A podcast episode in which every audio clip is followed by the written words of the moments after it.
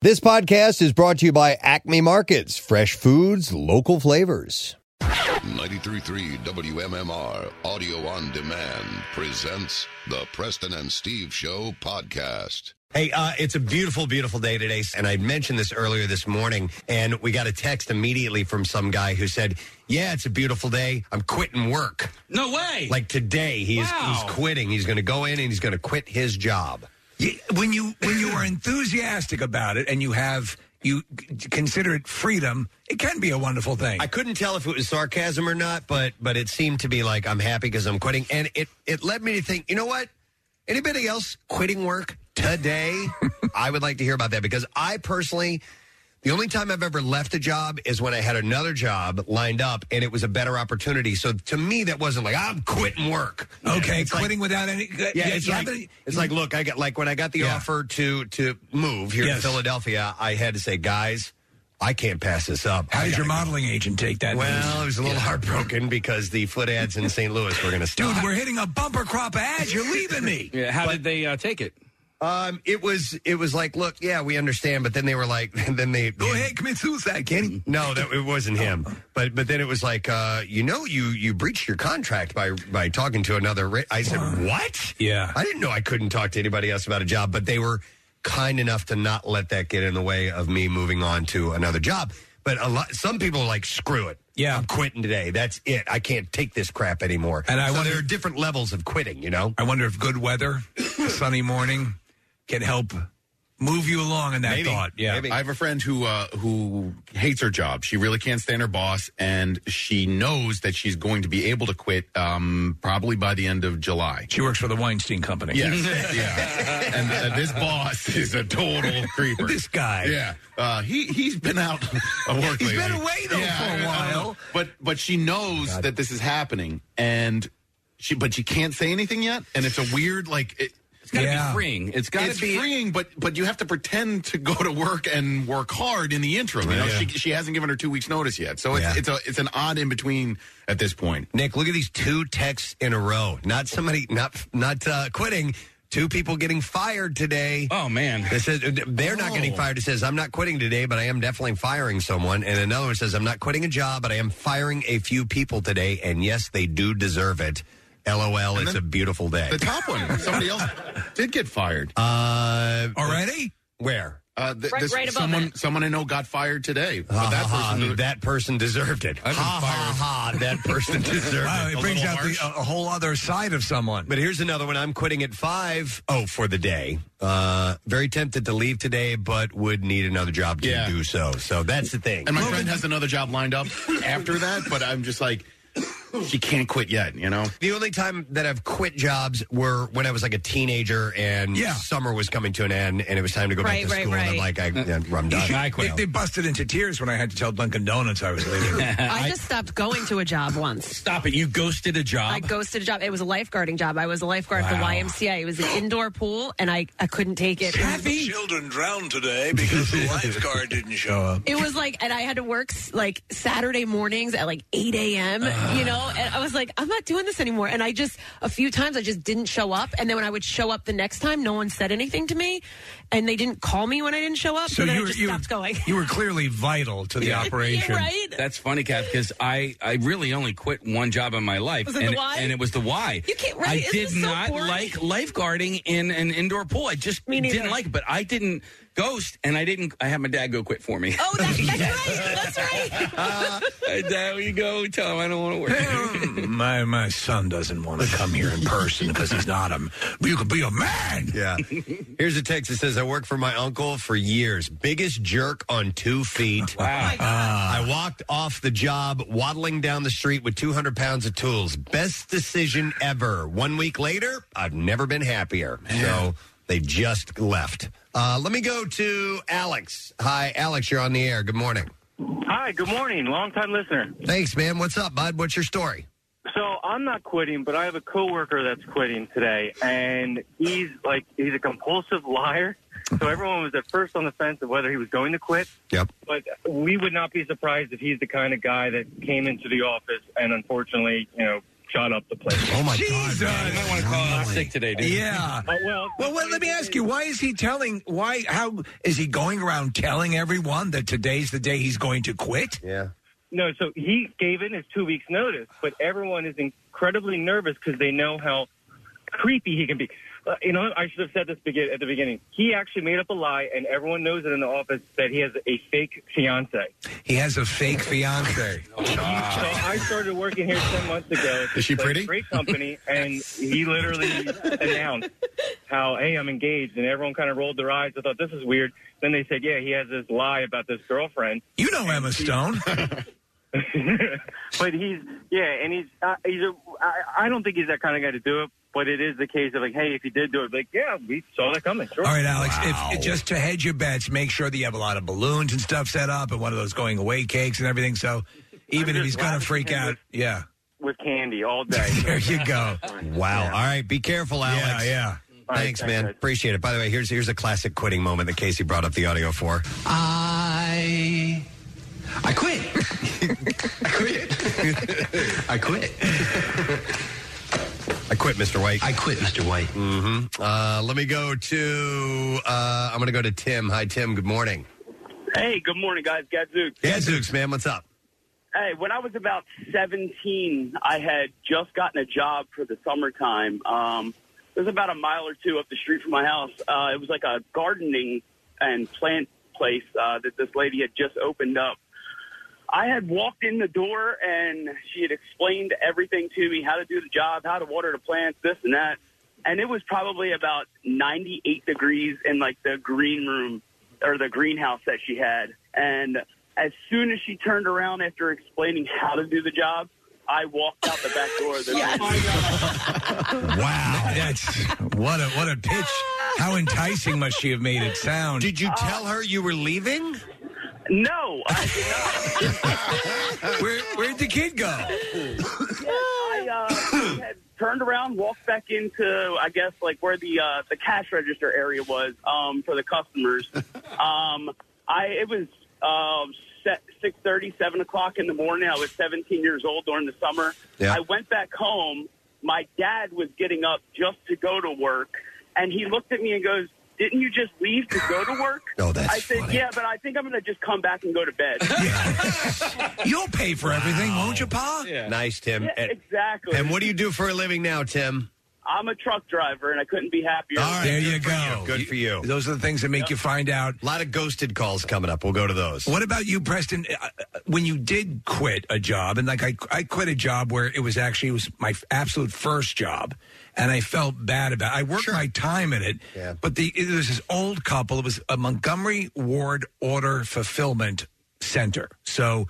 Uh, they were like Sears and Roebuck in that they had their catalog, and so people would or- you could order everything from salt shakers to full s- canoes, and Mm-hmm. they would come into the same thing. But they were like the nicest couple, and it, to me, in a way, it was as difficult a Breaking thing. up? Yes, Yeah, is like you're a relationship, So yeah. listen, I just want to say you guys have been great to me, but I love you. I love you, love you. and the guy sitting there who never stopped smoking, I never actually saw what he looked like. It was just a, a cloud on top of his collar. But uh, Jesus, it was. I remember it just was. Yeah, heart wrenching. It, it, it is. It's it's along those lines. It's not quite to the level of breaking up Yeah, with yeah. somebody, but it's close to it. It's definitely close to it. We had a guy. I don't know if you guys remember at uh, at Y100. Kathy it was before you and Nick. Uh, but we had a guy at Y100 that ghosted. Yes, guy in the sales department worked there for like maybe two weeks, and all of a And then- sudden just stopped showing up. Casey was the guy. It was the guy that uh, that was. Uh, we we had a station party, and he was saying what a lousy drummer I was. Yeah. Oh, man, he because was he played talking- drums as well, and uh, and like after a week or so, he just stopped showing up at work. Is that what it was? Yeah. Well, he was such a people person, Well, you know ghosted. the best was uh, his his nickname behind his back was Dog Ass Yeah. because uh, we had gone away on a company sort of retreat vacation together, and he got hammered one night, and the next day he was hungover, and just kept saying, "Man, I feel like Dog Ass," and he said it like dozens of times. So And we're just like, just for a short amount of time, he got to go away on that company trip. Yeah, yeah, yeah. That was pretty. Uh, let me go to some calls. I have Caitlin on the line. Hey, Caitlin. Good morning. Hey, bitches. Hey, what? What's up, Caitlin? So I pulled a Kathy, and I totally started ghosting my job at PNC. I was a teller there for like two months. It was awful. I mean, the tellers would start yelling at each other in the middle of the day in front of customers. Wow. They were all so they were all so mean to each other, and I was like, I can't do this. So I just I stopped showing up. They my boss would call my mom because they had all that on file. They um, pretty much wouldn't leave me alone for like a couple weeks, and then one day before they opened.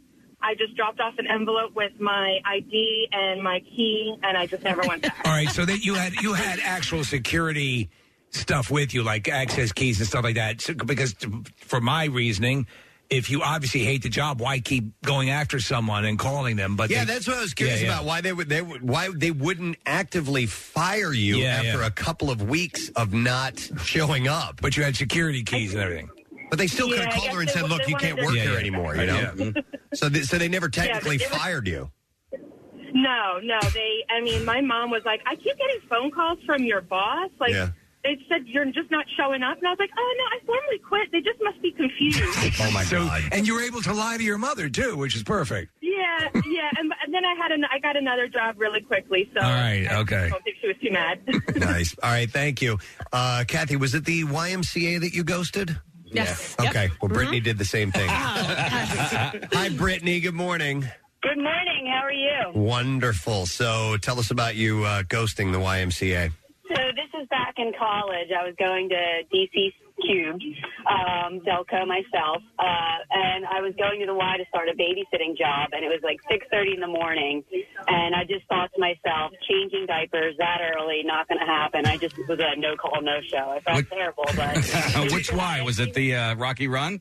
Yes, it was right, right there by Greater Run Mall. So- But but didn't you have a basic idea of some of the stuff you'd be doing at the job? Yeah, right. Was it just like totally out of the blue? I know. I was an ignorant college kid, I guess, and I just thought about it, and I was like, ah, I accept it. And then I was like, I don't think I can do it. It was too early. So I show up at McDonald's and they want me to work with hamburgers. Right, I right, know, I know. But, you know, you guys help me get through the morning every morning. I'm not really a morning person, but. Well, know, thank guys you. make it better, All right. so. And likewise. Thanks, Brittany. Marissa, have we ever had a case because we have, we have an internship program? Speaking of college age kids, We have. have we had anybody ghost an, an internship before?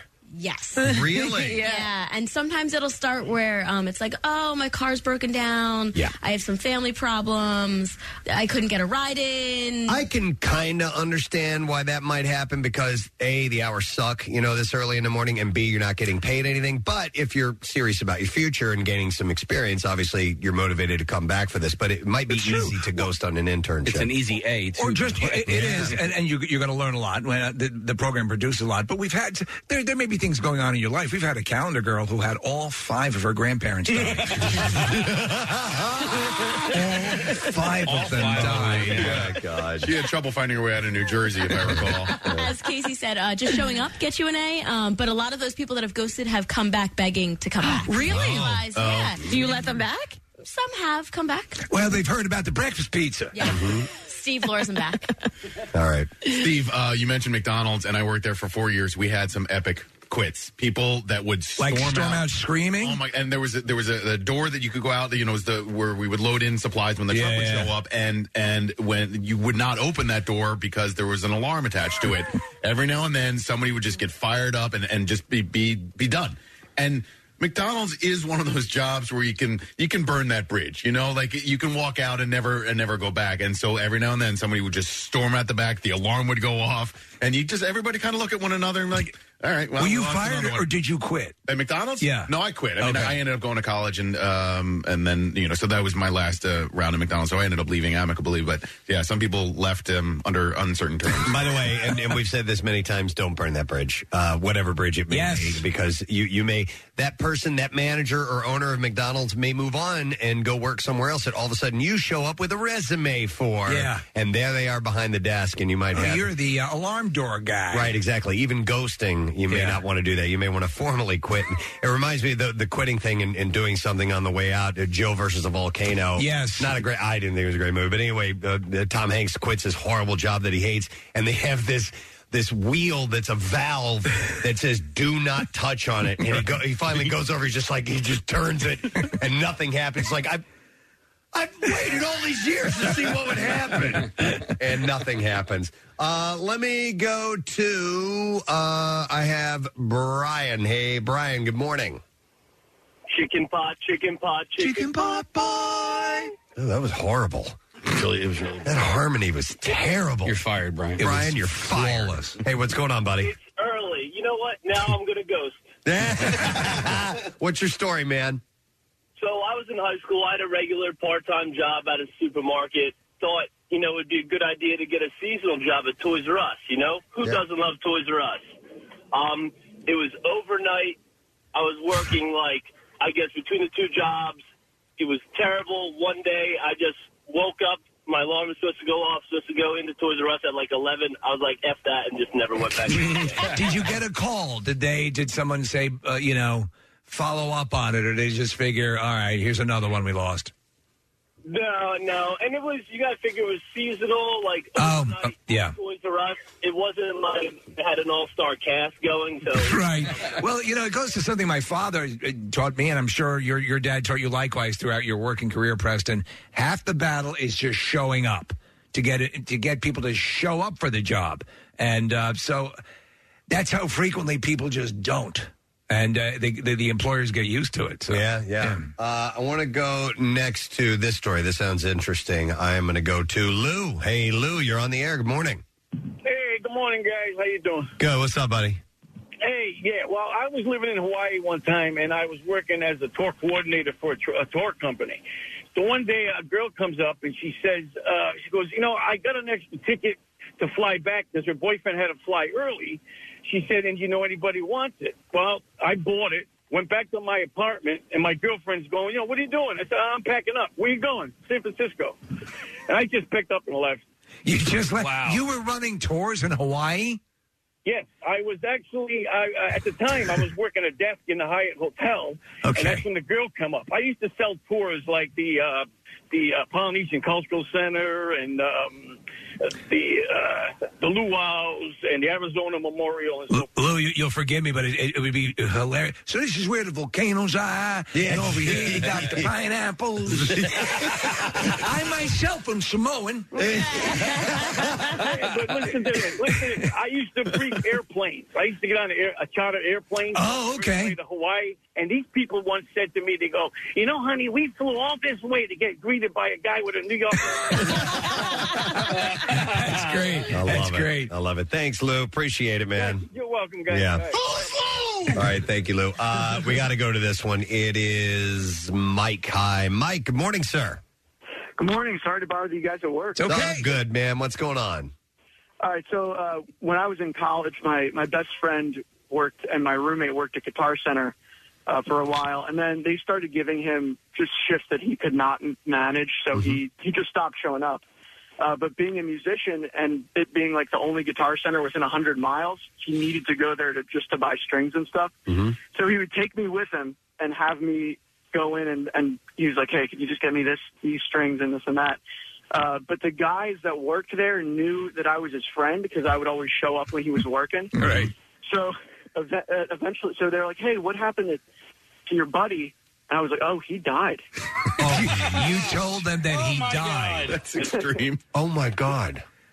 So uh, yeah, he he was just like, yeah, just tell him, just give him an excuse that you know would never make them ask for me again. oh my god! So you took it upon yourself to to come up with the he died excuse?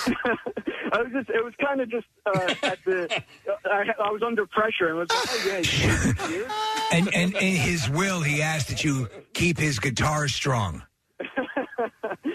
That you know, that- that's a good p- bit of advice, though. Never ghost or um, leave a place hanging that you're going to return to as a customer. Oh yeah, yeah, most definitely. Spe- You know, you get it. Uh, that's a perfect example. Right. This is where he needs to get his equipment, and this was probably pre the ease of internet days, and uh, and he needed to go in there regularly. And Right. What are you gonna do? Well, it's like like if you work at a, you, I want to work at a comic book store. I want to do that. And if you screw over a place like that, yes, you're you, you know you're you're screwed. Yep, exactly. Uh, I'm gonna go next to Roger. Hey, Roger. Good morning. Good morning, guys. Sorry to bother you at work. It's all good, buddy. What's up? Um, just a uh, I was about, uh, I guess, about 17, and I just started uh, a new job for a door company and trying to make an impression. I uh, they were looking for someone to pick up a truck that they had just got down the city. What kind of Uh, truck? Well, I thought it was a pickup truck, so I volunteered because I, you know how to drive one, yeah, absolutely, sure. And uh, so they dropped me off down the city. This is in the suburbs. They dropped me off down the city, and uh, lo and behold, this is massive box truck. and so I, I, I got in and I started driving it, and it was brand new, plastic on the seats and the new logo on the side. And wow. I Oh, no. decided on the way back, I'm going to stop at my parents' house to show off. Look at what I'm driving. And uh, and I did, and I left my parents' house. I never drove anything bigger than my Volkswagen Bug. and there was a huge limb on a tree uh, that overlooked the uh, the road, and uh, I put that limb right through the box from the front of the truck all the way to the back of the truck. Oh you, you had a tree limb blow through the top front part of the box out the back. Out the back. Oh my god! like a can opener. Oh, my god! So, I drove. I drove back to Southampton, and um, they asked if I got the truck. I said yes, in the yard, and dropped the keys off with the secretary, and I never saw them again. Oh Did they did they try to contact you at all? They didn't. They didn't. I didn't, and neither did I go back for my last paycheck. Whoa! You just, you just put that towards the repairs, guys. you're, You're good. you're going to want to keep that. Oh my God! And Roger's a truck driver now. oh my!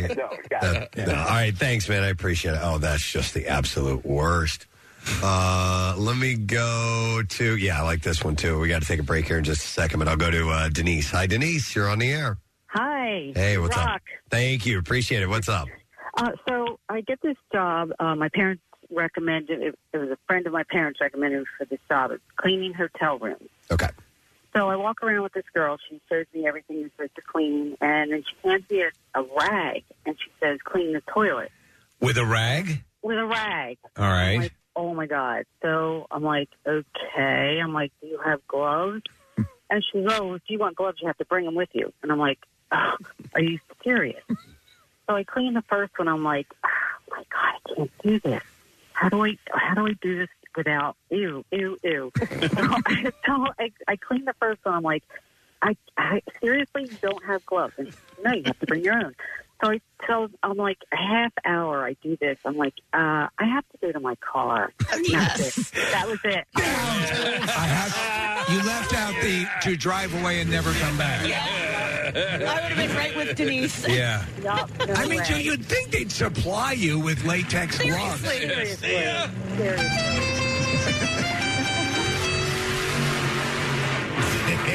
I don't blame you for that Oh, one, Denise. You know, have you ever had a job where you clean bathrooms, Preston? Yes. Yeah, Oh, sure. Jesus, I tell you.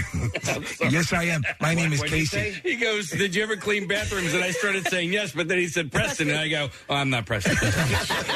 You have to remember that. uh, Think of what you've done in bathrooms, and always realize that the bathroom for many people, say like late at night, is the end of the line. Mm. Yeah. I got to get to a bathroom to dot dot dot. Right. And uh, oh my God. Yeah, It's- it can be.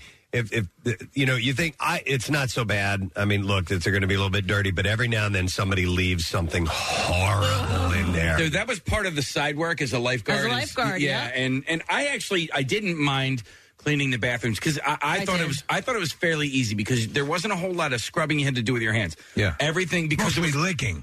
no, it was tile all over the place. So and it was outside. Well, ours was anyway. We just took the hose and hosed and it that's down. all it was was just you know you lay the cleaner down and then you hose it all off and then you're done. You know? I, I, I had to do a little bit of that as a dishwasher. Part of that was cleaning the bathroom, but um, uh, the dishwasher, that's another one you got to get used to. After a little while, I, I got used to it, Nick. I don't know about I you. never got used to sticking my hand into the drain and pulling out the food from the, the dishwasher. Oh. I, I, I got used to it the first couple hours. I'm like, okay, Really? my- The my- first couple hours? Sure, my It's- hands, it's- your your hands, your your No. bare hands go into food that people have, have eaten or left over, and then after a while, it's just like whatever. Because you got water right there, you can wash it off immediately. But And you were known for your feet. And I was known for my feet, exactly. One last call. I will go to Tony. Hi, Tony. Good morning. Tony, this is Tony from South Jersey. Now I'm going to go by Tony because I'm going to um, disguise my name. Okay, all right. Back in probably 1989, 1990, I used to work at a uh, Catholic church, St. Luke's Church in Stratford, and um, I told the priest, Father McCall, one day. I says, I just can't work here no more, and he says, Why? And I just I didn't know what to say, and I just blurted out. The Holy Spirit told me I had to leave. Oh. and he says, Go, my son. Who are you going to argue? You know what? Jesus told you to That's- leave? That's one thing one should consider. If you're if you're going to leave a uh, if you're going to leave a job and you don't really have a good excuse, think about who you're talking Yeah. to and Yeah. what they Yeah, might yeah. relate And the to. priest is like, did he say anything about me? Exactly. And he put his hand on my forehead and he says, Go, my son. wow. there you go. Thanks. That's actually not bad advice. All right. Interesting. All right. Well, if you're quitting today, hopefully it's for a good reason. Hopefully you're moving on to something better. Yes. Which would be nice. We're going to take a break, so stay with us. We'll be right back. Stream WMMR anywhere you have an internet connection. Check out the mobile app or go to WMMR.com. You'll figure it out from there. The most hated jeweler in America makes it so easy to get engaged. Meet the beautiful, classy, and brilliant Krista. She's Steven's most loved engagement ring and will dazzle. She takes the stress and guesswork out of finding the perfect ring. A bright white, high quality, round brilliant diamond in a classic solitaire setting. Meet Krista today starting at under $700. Online at IHateStevensinger.com or at the other corner of 8th and Walnut by appointment only. Free shipping and interest-free financing. It's so easy. Steven Singer Jewelers. That's IHateStevensinger.com. Back with more of the Preston and Steve Show podcast. Saw this interesting article this morning. It was uh, conducted by Louder Sound. It was an interview, and they asked a bunch of rock stars if they remembered what song was playing when they lost their virginity. Okay. Let me give you an example. So, uh, Corey Taylor from Slipknot said it was a Depeche Mode live album. Hmm. it was right after it had come out, and I was dating a girl who was really into them.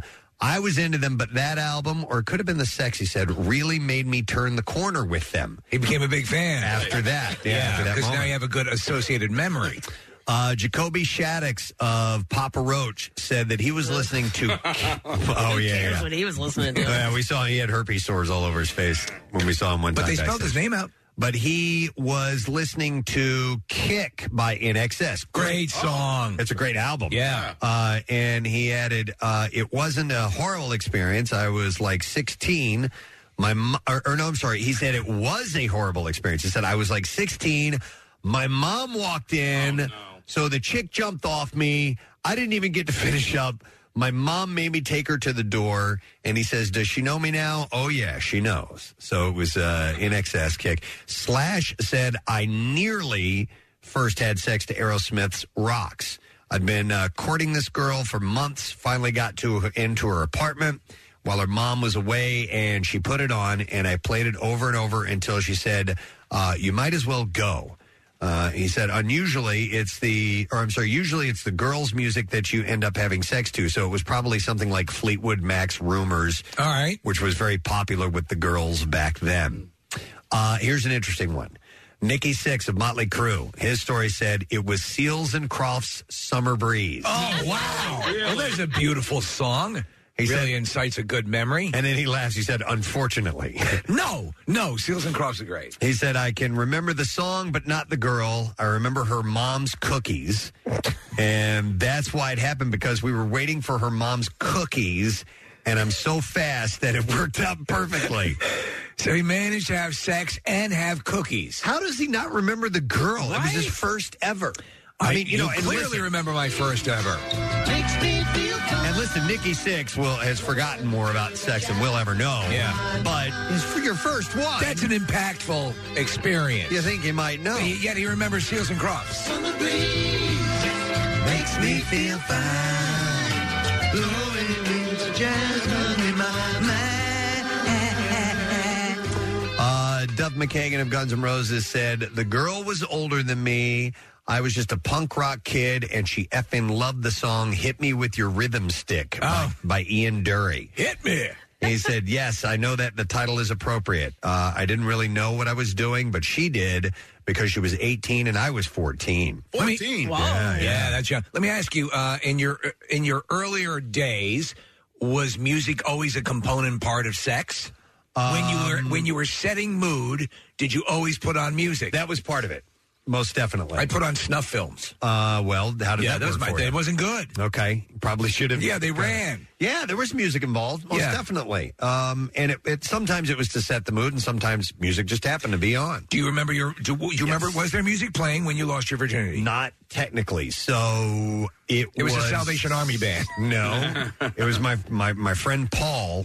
Uh, was actually uh, playing piano in the living room Oh, of a girl's home, and he was playing. Uh, he was playing. Um, oh my God, Journey, just a small town girl. Oh, uh, um, God Almighty! I believe it. don't stop believing. Yeah. So that it wasn't while he's playing this part. Yeah, exactly. On All right. piano. So you're taking your pants off to this. It wasn't. No, no, no. no. Let me explain. All right. It wasn't while we were actually doing it at the time, but it was before we went into the bedroom because her mom had Oh. a piano in the living room, and so he was just he was tickling out this, and so I will forever associate losing my virginity with this song. Ah. Do you have a song you associate it with? Yes, it had just come out. Okay. Battle Hymn the Republic. Oh, yeah. Wow, it was And, brand new. I'm a little bit older, so I remember that. Yeah. I, Uh, actually, a song I associate the same way you're associating. No, I think I have that wrong. It's a, a Cheap Trick song? Okay. I, I With- with losing your virginity? Yeah, but I Okay. don't know if it's Dream Place. If it was front or butt. No, no. oh my God. No, I'm trying. I'm trying to remember because they do. I, I- I clearly remember the first girl, but I don't remember if the if music was playing during or as a uh, preamble to. Right, right. But somehow or another, you've got some music associated. Cheap Trick is associated with me losing my virginity. Who was she, by the way? A girlfriend or just uh, Yeah, a one well, a one-off? Became a girlfriend. Okay. Yes. I gotcha. Nice. Uh, and then the last one on here is uh, Fozzy from Man Chris Jericho playing the MM Barbecue, by the way. Uh, he said he had a quick anecdote of his own saying Saigon Kick. He said it wasn't a ballad, it was a song called uh, Feel the Same Way. And I probably haven't listened to it since, but that was the tune that I had my first 12 second sexual experience to. Okay, when when you we are are uh, having sex there, so what's what what do you do you like something that is more um mellifluous and moody, or do you like something like kick, like an NXS? What you mean now in my life? well, yeah, in general over your life, what have you preferred? Oh, in general, because now we just turn the TV on and crank the noise up with whatever's on. yeah. Uh, so the kids don't hear it. Hi, kids, by the way. We're Listening watching a Bowflex commercial. Have a good day at school. Uh, you know what? Something not distracting. Uh, Um, Something with or without lyrics. Uh, with lyrics, I guess. Do you know what used to be a good humping song uh, or humping music? Uh, s- sadness that Oh, dumb- Sadness Part One. Part One. Yeah, by With- Enigma. right, with the with the monks chanting in the back. Uh, That was that was considered a sexy song. Yeah. Yes, for some reason I don't know why. I don't know what she says, but there's Yeah. If French in there, I don't speak French. It's not distracting. Kathy, on your wedding night when you lost your virginity, I have no idea. Space people. no music. I have no idea. Okay. Uh, Don't know. Oh, you blocked it out. No, I really have no clue. remember. He spilled his wine and I forgot. Uh, Did you guys have music uh, the night you lost your No, no, no. I or had a, day uh, or whenever it may have been? I had a Disney movie going. what was it? It was Aladdin. Are you serious? What's Aladdin has some good songs. Yeah, what's one of the songs from I can. Uh, with it, Show you the world. Yeah. Uh, yeah. I was a sophomore in college. I was old, and uh, um, we went. I was not even in my room. It was in somebody else's room. I don't know the girl's last name. First name's April, and uh, she was a prospective student who wanted to come to Bucknell and then did not. We'll just refer to her as the plaintiff. Wait a minute. Oh my God, you ruined her college experience. so you were a sophomore before you? Uh, Yeah, yeah, I was a late bloomer, man. How old? 20? Uh, no, 19. Okay. Yeah, and so uh, all of my friends, I, uh, most of my friends at that point had already done it, so I was, you know, one of the last to go. And um, Dude, you need to put on Disney. it was on a it was on a, a Friday or Saturday night after a party. We went back to a friend's dorm room. It was a massive dorm room. Well, at least in retrospect, it was a massive dorm. room. It was probably this, half the size of the studio, and uh, we had a little loft area for me and April. Snuggled up, Put on Aladdin on the VCR. I have a, I have a VHS tape of Aladdin. So let me ask you, because it's only natural you associate your first time. Like I have a warm and fuzzy feeling for for Cheap Trick. Maybe that's why I have such a crush on Jasmine because uh, 'cause of that one. But There you know, I, I think we mentioned Or- this or the uh, monkey uh, a few years back. Um, actually, the parrot, Steve. The uh, Gilbert Godfrey gets me off. The um, that was very comfortable. I have no idea whatever became of that girl, and that, that like that, that sort of bothers me a little bit. She left the country. No, man. Like I don't know who this person is. Well, somebody- you shared- you shared a pivotal point in your life, and she knew. I was honest with her about it. I wasn't like, "No, I got a lot of sexual experience here. Uh, That's my ear. Yeah, Yeah. it was. Um, uh, all I know is her first name. Yeah, so Nick, that- that is that is a, a- an interesting thing, though. You you um, yeah. Like I I don't I don't communicate with the. Uh, what is this? oh my God! Look, cause of your sleeves, you got a brand of magic never fails. You got the power. Be gentle. Ignition in your hand. You got some punch. Uh, I'm getting hot right now. But you you in Pavlovian fashion. Yeah, you, it, you, it would elicit that kind of. it? it's such an important. You you had a good experience, and she I did have a good And experience. hers was as well. Oh, No, So she decided not to come to the school. I think she didn't get in, Kathy. Yeah. No, she went right back to working in the cafeteria. She was hot, man. Yeah, let me undo your hairnet. Uh, Going going to that side of things, I do feel bad that, that you don't know who that person was. I as- Never have saw her stayed again. in touch with the, the the person who divergenized me, and every once in a great while on Facebook or something like, we'll say, "Hey, how you doing?" or something. You know, Is there a is there not that you obviously you adore your wife and that- that's one is there a little thing a little of course a little flutter There always will be. Um, there's a there's a line in um, "Say Anything." Aladdin. Uh, no, in, in "Say Anything," Lloyd and and Diane doing it uh, do it, and then he tells his friend, and and he she goes. Everything has changed, Lloyd. Yeah. No matter what, you two could be 80 years old and run into each other on the street, and it will always be there, no matter what. You know, Wow. you did this Yeah. thing, and and I think they both lost their virginity in that moment. It kind of seemed that way, anyhow. So I'd say, yeah. I mean, there's there's that, whatever it is. It's not an attraction, but it's like, it's a connection. It is something special. Yeah. Yeah, I mean, I I dated the guy, so you know, for a long time. But I mean, I'm still in contact with him. We still occasionally will, you know, say hello. And, yeah, yeah. And I, never forget it. Yeah, I still, I still love you. You know, things like that. uh, no s- so it was it was you were confident and, and you were having a relationship it, it was it was you know it was like it meant something to yeah, you. I didn't ruin someone's life like Nick. Yeah. Case was there and music- destroy Disney Was there music involved in you? Are you? there, there's always music in what's it. that in my butt it's a cassette I'm actually, I'm still a virgin. All my children are adopted. Do you remember any? Was it quiet? Was it? Was there music? I I can't help but assume Fish has figured a, a prominent. You know what? though? I mean, I don't necessarily. I don't know if my kids are listening right now, so I don't want to talk about it. Uh, Really? was it like after a Oh, bar?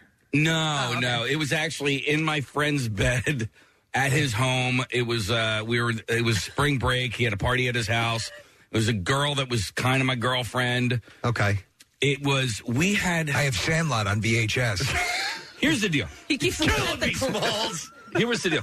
I loved this girl. And prior to this, we had Frenched a couple of times. Okay. I was too big of a puss to like put any moves on her. Right. That particular night, there was a guy that was at this party who was macking on her big time.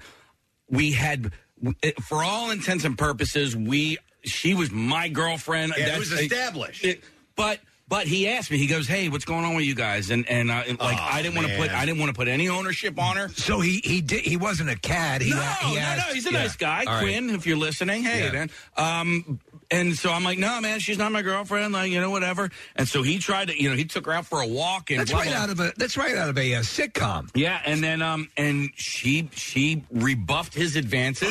Good. And next thing you know, we're in my buddy's bed, and she says, "You know, I would have sex with you, right?" And I was like, "Hang on one second. and I booked down to Kyle. I said, "Dude, you got a rubber?" And he said, "Yeah." And I said, "Awesome." And then we went upstairs, and then guess what? I never completed. I was so drunk.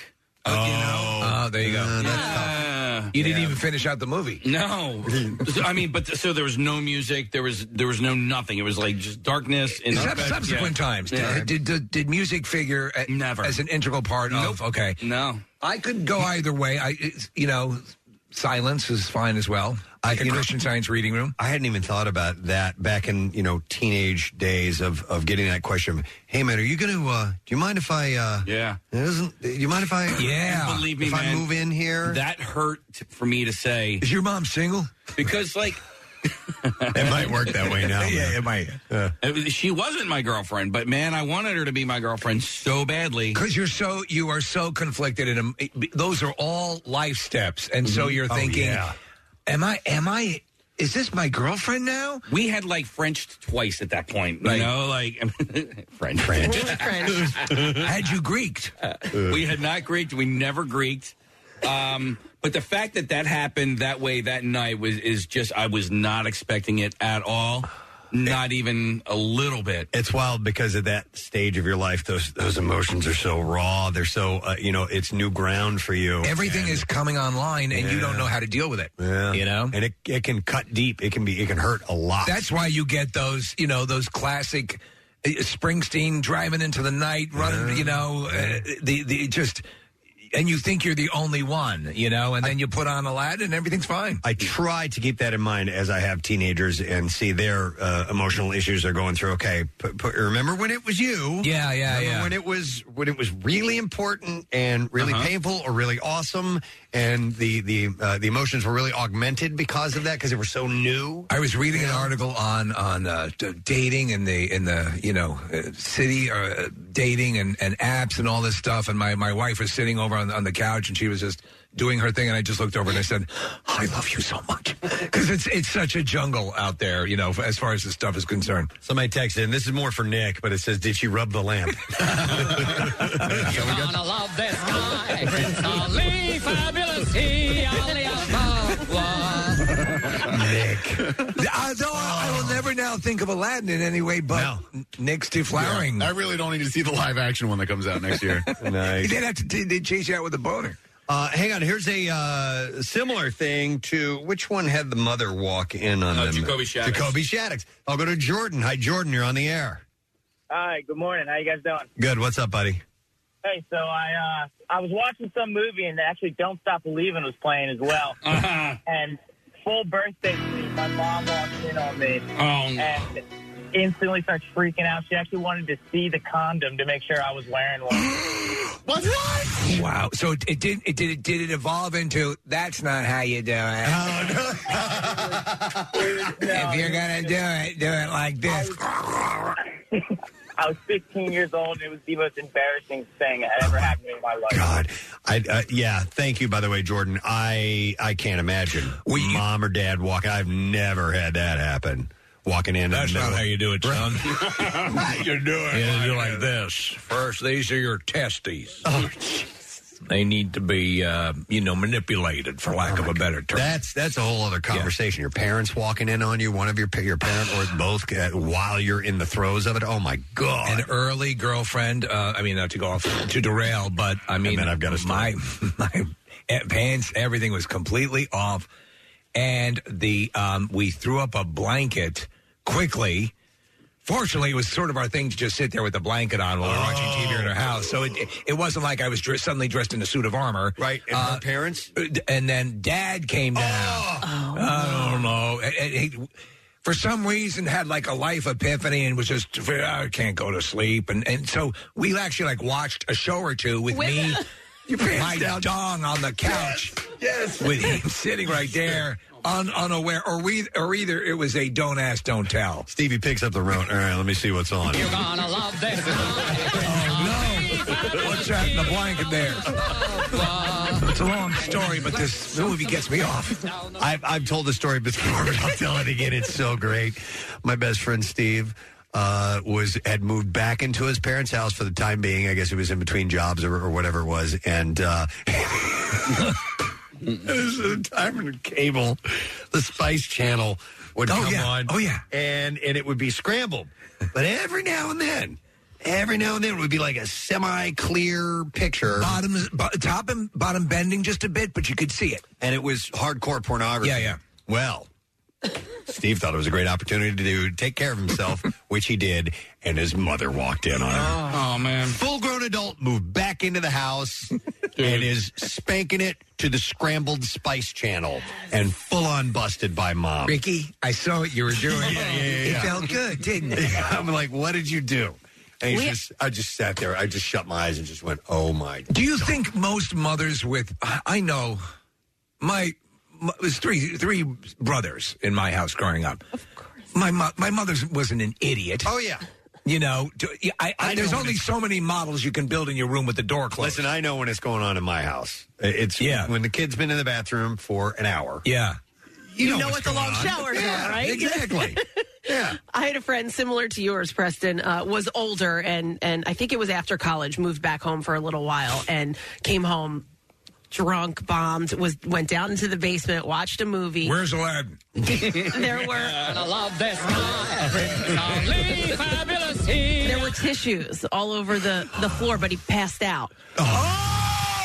And when he woke up, now I don't know if she didn't, if she thought maybe he had a cold or not, but she Oh, cleaned no. them up. She had cleaned them up. She should Mom. have made him into like a little bouquet or something. oh like my that. gosh! His Do you have a mother- cold? It seems like you have a runny penis. I don't know. I don't know what his poor mom thought. Well, it's- as a parent, it's just because you know it. I don't, you know, don't have kids, but it's a natural progression in life. Doesn't mean you want to see it necessarily. Yeah. Uh, let me go. To, let me go to Mike. Hey, Mike, you're on the air. Good morning. Hey, good morning. Long time caller, first time listener. long time caller, long time caller, first time listener. I love it, Yeah. Mike. What's up? hey, nothing. So, uh, 17 years old, I was, uh, you know, I was getting down for my first time. It was after a high school dance with a girl named Rachel, and um, I was so intrigued and porn at that time that I actually was behind her, and I kind of heard the door open. Uh, looked back and connected eyes with my dad, Tony, like a kind of a you know, pervy Italian guy. And uh, I just, uh, he got so excited. And He got excited. Uh, how- What was, what was his reaction? he was, he was just so happy to see his youngest kid actually having sex. And Fuzzagaboo. he just gave me a quick nod and a wink and uh, and then closed Whipped the it door out. and let me, let me have at it. This is a great to see this in a person. if you don't mind, I'm going to take care of myself while I watch you, Steve. And that's not how you do it. No, no, you got to do it like this. Wait a second, I just uh, violated my own son. No, Oh, I think- it tastes like oregano. I got to tell you something though. No, but isn't it a little bit different Thanks, for Mike. a dad when when your son is old enough where you're like, Yeah. No. Yeah. good job. Dom uh, Irera has a I great bit, a- and he talks about how the, the, the difference in standards. He goes, you know, my, my kid's a real stallion. He's got, you know, he's look at he's up there, he's banging it right. And he goes, you never hear a dad go, my daughter. my daughter bangs him ten deep. Listen to her, she's an animal up there.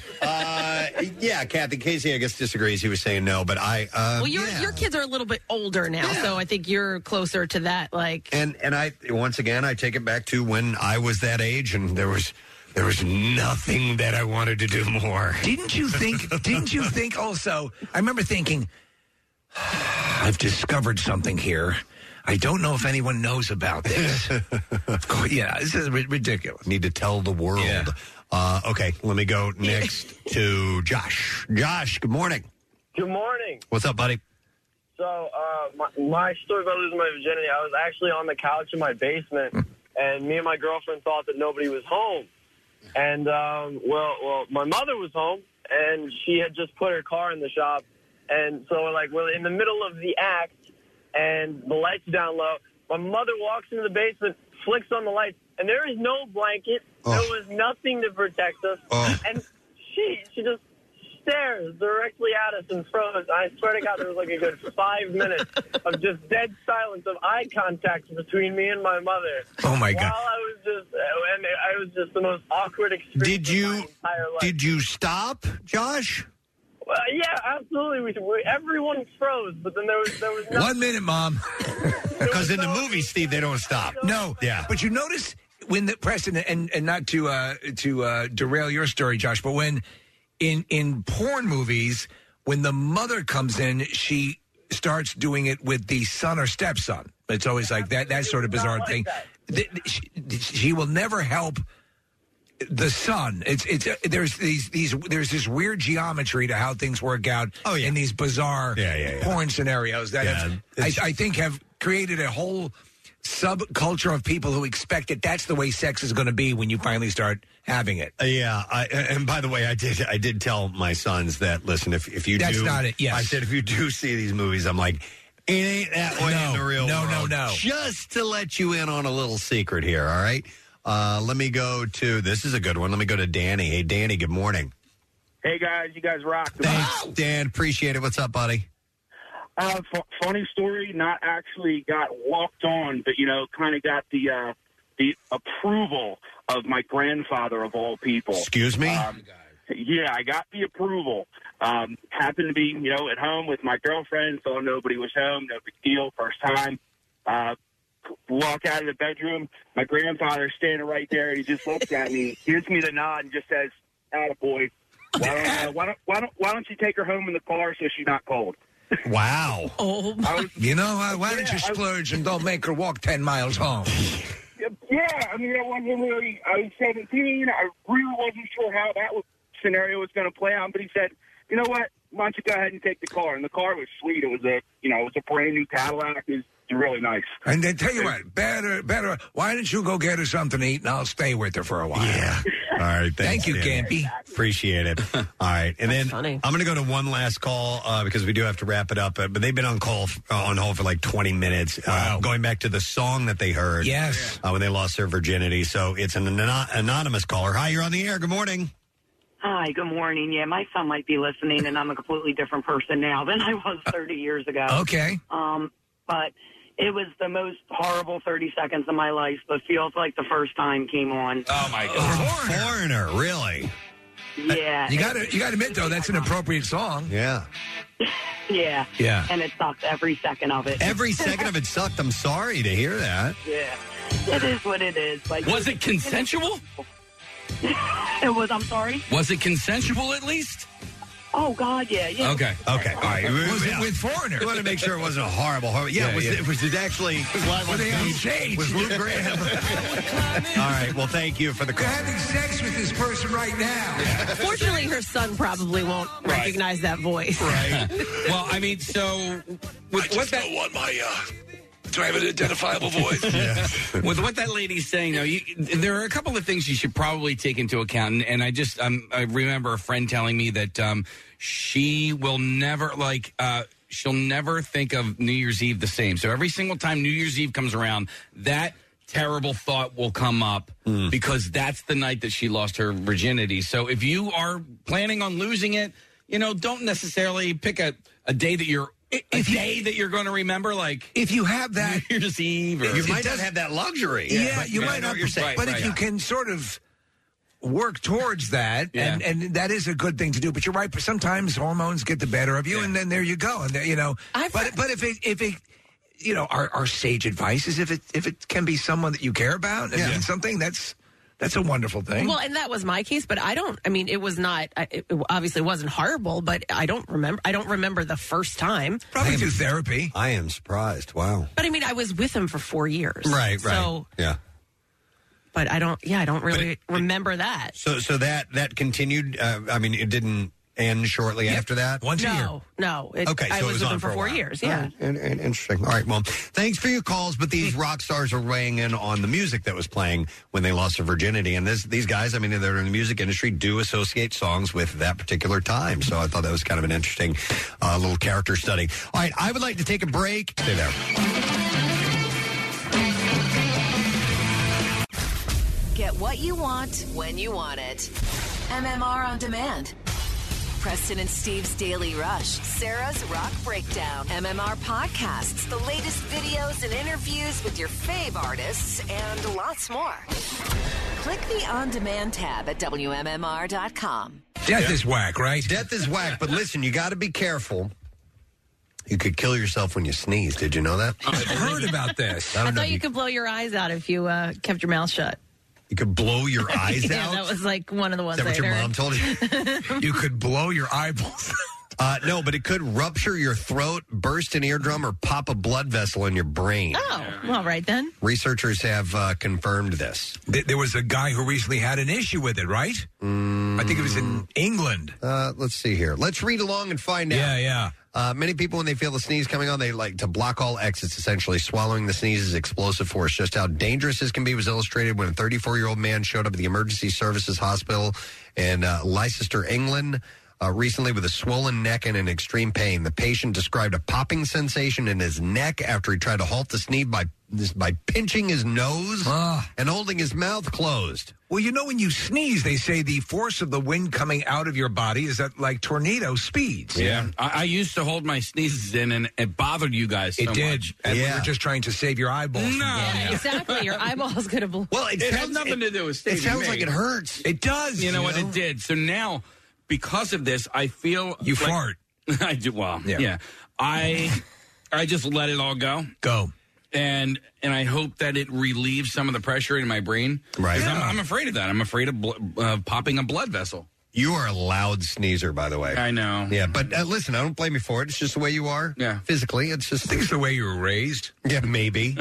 yeah. Oh, those are the loud sneezers. I probably sneeze more than anybody here, though, too. Right? No, when I go out into the sun, um, I will sneeze twice, and then um, that's it. Casey is. I can imitate your sneeze. Uh-huh. Yeah. Yeah. Hey. You change the vowel Yeah, at the yeah. end of it sometimes. Yeah. But Yeah, just yeah, to- yeah, yeah, just to yeah, switch- yeah. just switch it Whoa, up a whoa, little whoa, bit. Uh, the force of the sneeze, the suppressed sneeze, has ruptured and torn open the back of the throat, according to this guy. They did a CAT scan on him. Yeah. Uh, the man who could barely swallow or talk was admitted to the hospital where he was tube fed and given intravenous uh, antibiotics until the swelling and pain subsided. And he was dis- Excuse me, Mr. Diesel? it's about family. Who should we call? Your family. Wait, that's what caused it? The name is Tom. Maybe that's what happened to Vin Diesel. I don't know. He's like, I'd like to do a movie about uh, street racing. Excuse me a second. It'll be more fair. What happened? I'm supposed to sneeze.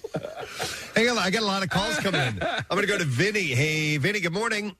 Good morning, Gadzooks, guys. Gadzooks, what's up, bud?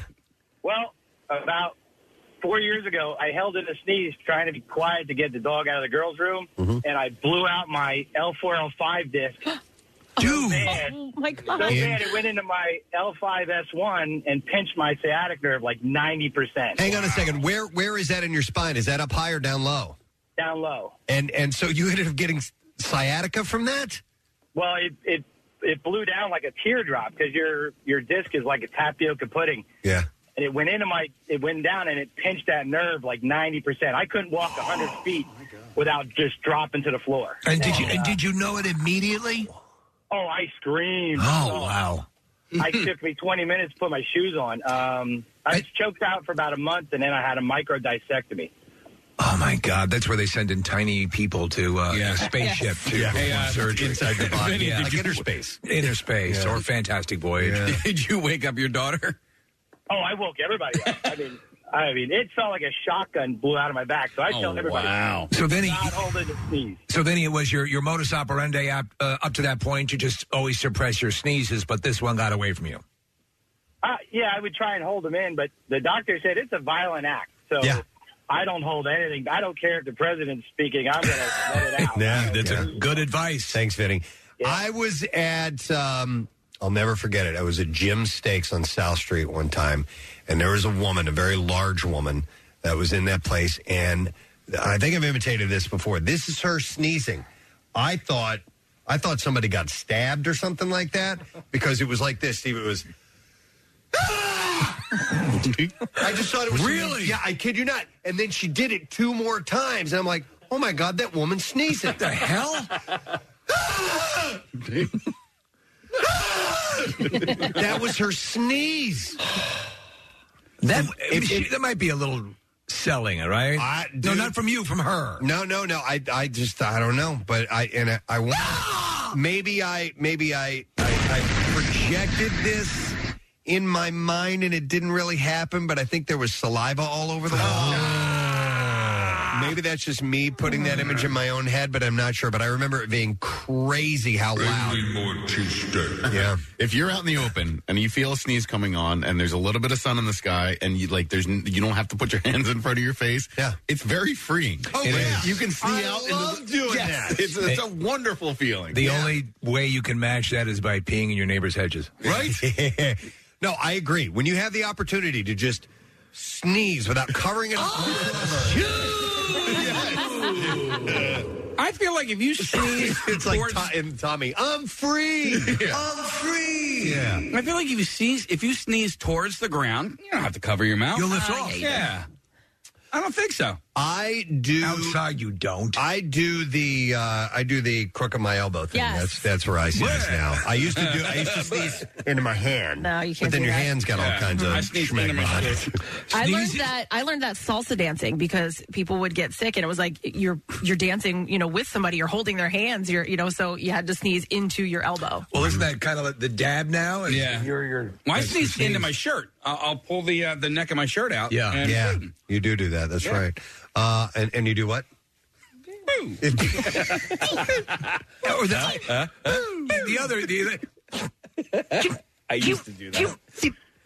Uh, let me go to Linda. Hello, Linda. Good morning.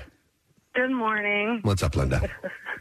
No, I called in to tell you that my mother actually blew a hole in her lung from sneezing, and then she walked around for about a whole week not realizing that her whole left lung was collapsed. So she had a collapsed lung from, sneezing, and she must she must have been in pain. Did she think she just had some oh. She kind of was. she pulled something? Yeah, that's what she thought. Yeah. She thought she pulled her back, and when they Mm-hmm. went in to do the MRI, the hole actually looked like a bullet hole. Holy hell. Linda, by any chance, was she a fan of cheesesteaks? God, that's But it horrible. was crazy. Hey, Linda, Yeah. did they, did they have to stick a tube in her side? Oh, Yes, they did. They put the tube right in her side. She had to stay awake for the whole thing. Ah. You guys And ever she seen when they do that? yeah, they're basically reinflating the lung. Oh correct? dear God! and it just blew right back up the minute they put the uh, tube right in her side. Probably should have given her a Yeah. tracheotomy, don't you think, Steve? Uh, honestly, I, I can do them. I mean, I, I, I can't say I know completely. how. I've seen YouTube videos.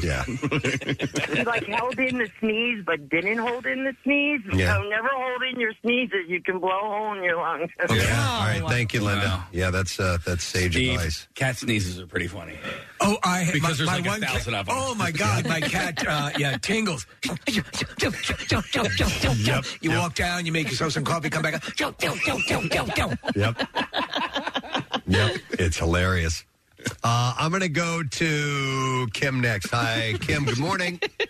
Good morning. I work in the food industry, and sometimes it's not convenient to sneeze. Yeah. And you don't want to hold in, as we just heard everyone else say. So say the word grapefruit three times out loud. It's an old wives' tale, but it works. It clears the dust out of your nose. We- And you could actually whisper it if you don't want to say it. Yeah, the word grapefruit. Grapefruit. We we did something different, but it wasn't you about the sneeze. If you saw someone doing the telltale open mouth, eyes closed, about ready to sneeze, my sister would do this. She'd go, coconuts.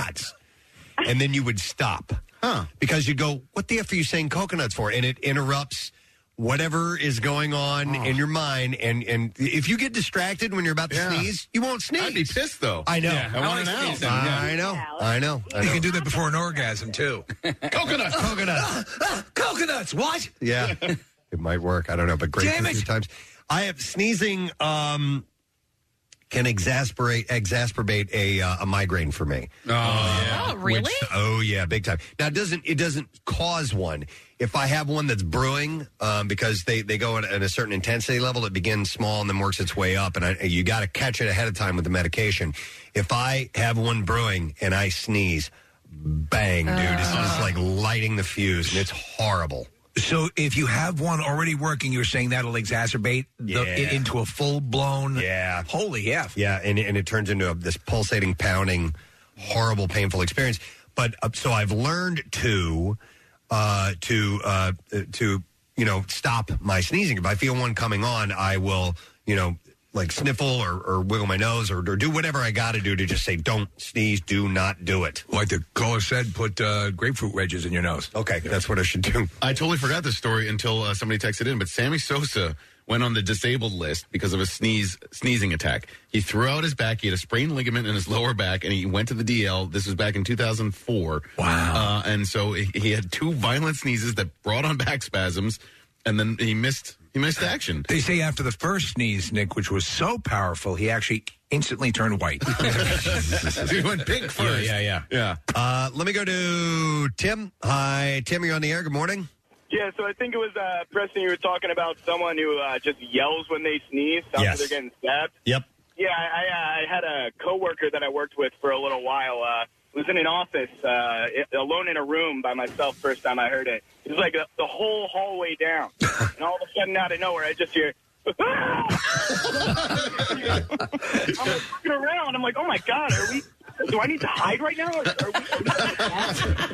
I, I'd be terrified. Active shooter. Especially if it's a doctor's office and there are people in the in the, in the waiting room. The hell's he doing? I do that sometimes. It that it feels better. especially because I was just alone in a room by myself for like four hours, just in my own head, and all of a sudden, just yeah, yeah. No, I I know. Well, you know what? What is it? uh, it- physically, the you know, I know you guys are all pre med, but the um, why is the sneeze necessary? Well, What's and your also, body doing? Right? Why? What is the reaction that's causing that expulsion to take place? Uh, let's find out, and let's also get audio of whatever this woman is doing on this video that they're playing because It's like a screaming sneeze. Is that what it is? Yeah, if- okay. I so like it. There's there's a mom uh, th- that somebody I, am assuming they filmed their mother who's doing some kind of a sneeze. But I got to hear this. Oh, that'd be awesome if that was your sneeze.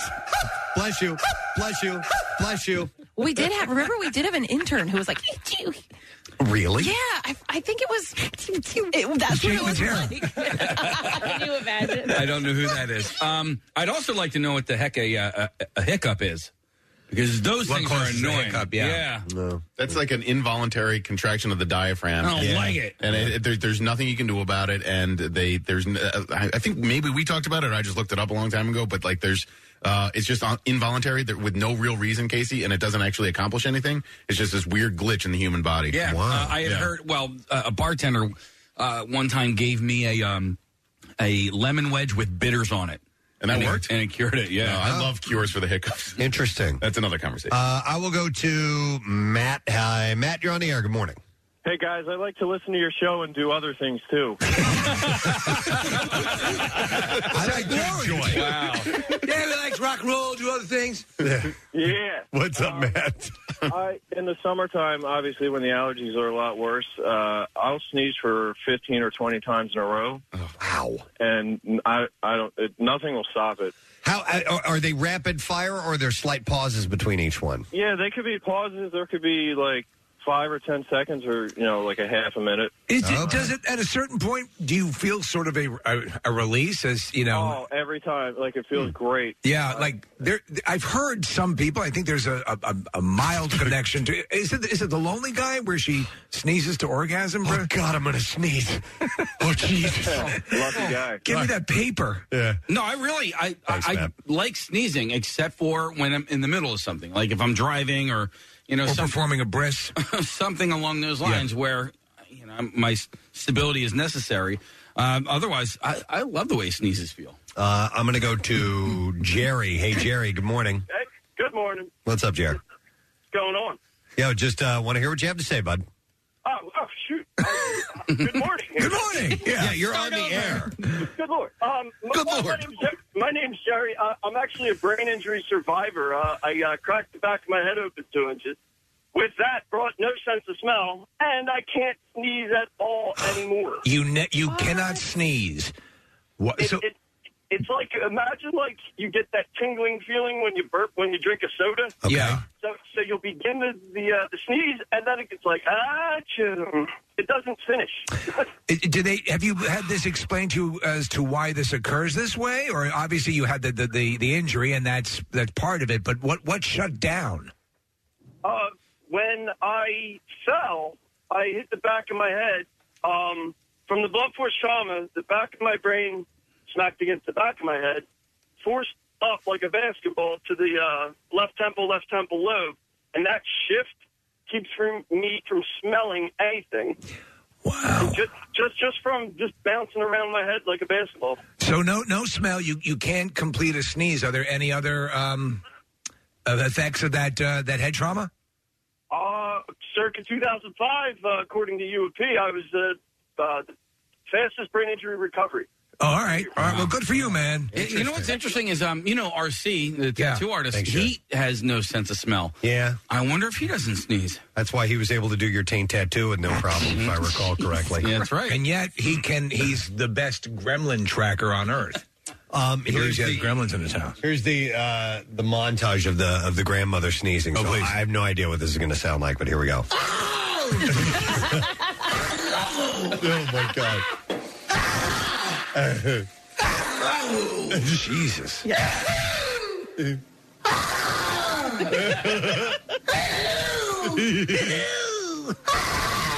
yeah, the next to last one was best.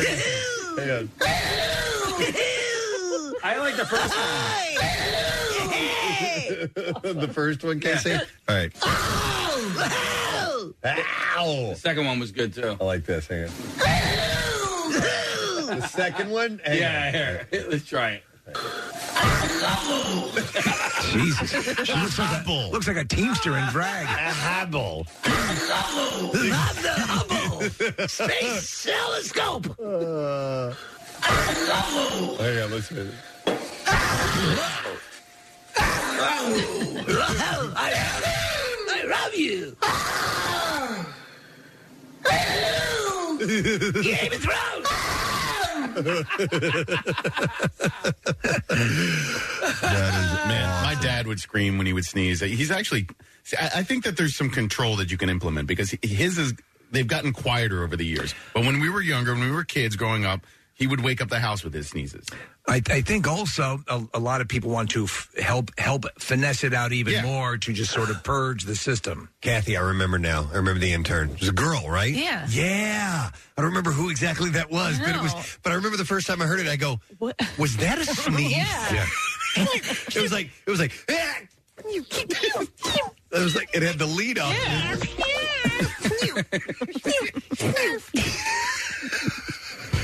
I think if you're a dude, if you're like you know Charles Bronson or whatever, excuse me for a second. Oh, Uh, somebody texted in earlier, Steve, that said he's like six, six, six, two fifty, but he sneezes like a frightened geisha. Okay. All right.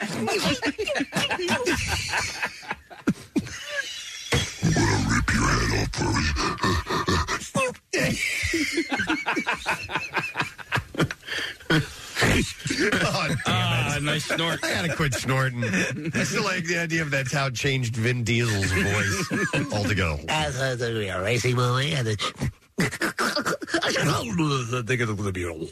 All right, let me go to uh, Jeff next. Hey, Jeff. Good morning. Hey, good morning, guys. How are you? Great, man. What's up, buddy?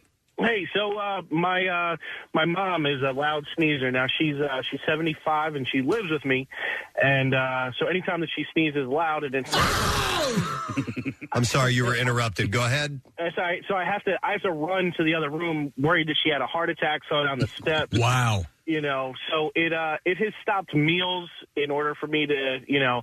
So then I have a panic attack that something happened to her because of her loud sneeze. Let me, let me ask you: with the the um, the very loud sneeze, is there, as Preston was imagining with this woman and the uh, uh, uh, eating the cheesesteak, is there spray? Does she keep it pretty contained, or is it just is it just noise, or is it noise plus matter? It, it, it's mostly noise. Okay, well that's a godsend. Yeah. Yeah, yeah. Thank God. All right, thanks. Uh, I want to go to Kelly here because she's got an interesting one. Hi, Kelly. Good morning. Hi, how are you guys? Good, Kelly. You have a unique sneeze. Uh, yeah, whenever I sneeze, I actually shout the word Jew. You say the word Jew. yeah, which I used to work for a company run by a Jewish family. Okay. So, um, that was not always appreciated. Maybe that's how Hitler started. Well, you can't help it, right? Whoa. All right. Whoa. So, how, how would it sound like? Uh, like, like, Like, Jew! And it actually sounds like Jew. Like, okay, I gotcha. Wow. Jew! Jew! I, I, Jew. I'm wondering. Wait a second. This is catching on. Thank you, Kelly. I'm wondering if uh, you know because the the the like the cartoon version written out loud is Achu. Mm-hmm. Yes. And have we tailored ourselves to say that when you sneeze? Because I think I think Oh. you we did- actually reported on that. Yeah, that a there- while ago. That that now sort of uh, ingrained in our thinking is this achu paradigm. Yes, so that we um, we do. s- So, and we used to have another intern, Preston, if you remember, who did do. wh- Achu would right, right. A, full blown classic stereotypical sneeze. Yeah, and that had to be predicated on achu. Ah Look up uh, how um, people in other countries sneeze. All right. Because Uh, I want to see if they if they they might make different sounds. And, uh, uh, I think Busted we may Girlfriend. have talked about this before. Um, let me go to while you're getting that. I have Chris on the line. Hi, Chris. Good morning. Hey, how you guys doing? Good. What's up, Chris? So I wanted to say, when I was a kid, I was about like maybe like six or seven. My dad had the uh, loudest sneeze I ever heard in my life, and it was all- it was like one of those sneezes that he n- never had a warning for it. It was just straight up sneeze, and I would be sitting there uh, watching cartoons, minding my own. bu- I'm not paying attention to anything, and he'll be sitting next to me out of nowhere, no warning whatsoever. yeah, there's there's no setup. It's, it, it it reminds you of that the video of the the panda and the baby. It's a it's a panda, right? And the baby panda. Yeah. Yeah, there, there's no setup, and you have a coronary because the person just detonates next to you. Yeah. I thought I was gonna have a heart attack at six years old. Chris, how does it go again? Thank you, Chris. All right, Nick found it. Here we go. So a- around the world, the Portuguese say achim. Achim. Uh, the Polish say apsik. And the Japanese say hakushan. Hakushan. Yeah. Jew. so we've trained ourselves to say. Yeah. Yeah. Yeah. The, the Germans say Protestant. Uh, no, not Protestant. the Germans. Uh, Presbyterian. Presbyterian. That seems like a difficult thing to say during the stage. Yeah. Does pepper make Seventh Day Adventist. uh, the Germans say Choose your vanity seats. Uh, hot chi. Or hot chi. Is that how you would say that? name? Hot chi. Hot chi. Hot chi. Uh, Joni loves hot chi. The uh, the Hindi say achi. All similar, right? Uh, the well, except for the the Japanese, Japanese. one, which was uh, Presbyterian. no, Hakushan. Hakushan. Uh, and then you have uh, the Russians say opch- opchki, I guess something like that. The Turkish say hapsu. Korean are I- boy named Sue. Aichi. Vietnamese hot hotji. and uh, then you have the English, which are achu. So yeah, we've kind of trained ourselves to uh, to say those words It's funny. Have you ever? Um, or those sounds, I guess. I think I've actively uh, my my laugh has changed over the years. I know that, uh, a- and so I think you can sort of just uh, will yourself to s- sneeze in this in this way. You know, clearly that's one of our one of our interns flat out when she would laugh would uh, not laugh Hmm. would sneeze. Ah, chew. Yeah, yeah. Preston, along these lines, um, there are uh, different animal noises that are made around the world, and maybe we can talk about that some other time. But like Yeah. the way the, what what the cow says in Germany is different than moo. Oh, I'd love to get a German C and say. Yeah, I'm getting a, I'm getting a number of people that are that are on the phone lines that say that their their parents would say the S word when they would sneeze, and one of them would say horse S every time he sneezed. Actually, Yeah. that would work. Huh? Yeah. Yeah. I guess. It, well, hang on. Let's go to that call. Uh, I'm going to go to uh, Jen. That's who it is. Hey, Jen, you're on the air. Good morning. Hey guys, love your show. Thank you. We love you, Jen. So your dad would say horse S every time he sneezed. Oh my god, and it's so loud. It just comes out of nowhere and it makes me jump. Everybody jumps in the room and he says it every single time. And is he saying it outright, or does that just is that just how he sneezes? it's that's how he sneezes. So and, and we all crack up laughing and we tell him all the time that that's what he says when he sneezes. So Jen, it- we're so at home or out at a restaurant, it'll sound like he's saying Oh yeah. Really? So has anyone e- ever responded uh, out like in public? No, I don't think so. so. I don't think anybody, not that I've ever remembered anybody has said anything in public about it. But it's just with us, like when everybody that knows them just can't stop laughing every time he sees That's pretty funny. Horse ass. yeah. Hmm, Interesting. All right. Thank you. Well, if we've learned anything, it's holding it in is counterproductive. Can be dangerous. Actually, you can end up Get with a uh, injured. yeah. You can you can rupture your throat. You can burst an eardrum. Uh, and you can pop a blood vessel in your brain, or you can have a uh, a, a nerve a- accident like the one guy that called in did. I don't know why I thought this, but I thought you were about to say you could burst into flames. you can burst into flames. You can craziest thing that ever happened. Combust. That's the reason that I exploded into flames. No. So you know, thank God I had the love of my family. All right, so uh, so be careful. Yeah. All right, listen, we do need to take a break. We'll be back in a second. We'll get into the bizarre file. I have saved some stories just for you, so stay with us. We'll be right back. Live Hotel Philadelphia presents M. M. Barbecue. Saturday, September 25th at BB&T Pavilion. And now, through August 31st only, you can pre-order your MMRBQ concert shirt at the WMMR.com rock shop. Guaranteed delivery before the show. Featuring Jane's Addiction, The Offspring, and Cheap Trick, Plus, every ticket gets general admission for the first five bands. Dirty Honey, Dorothy, Mammoth Wolfgang Van Halen, Aaron Jones, and Foxtrot and the Get Down. MMRBQ 2021. From 93.3 WMMR. Everything that rocks. Presented by Live Casino and Hotel Philadelphia in the heart of South Philly. Game on.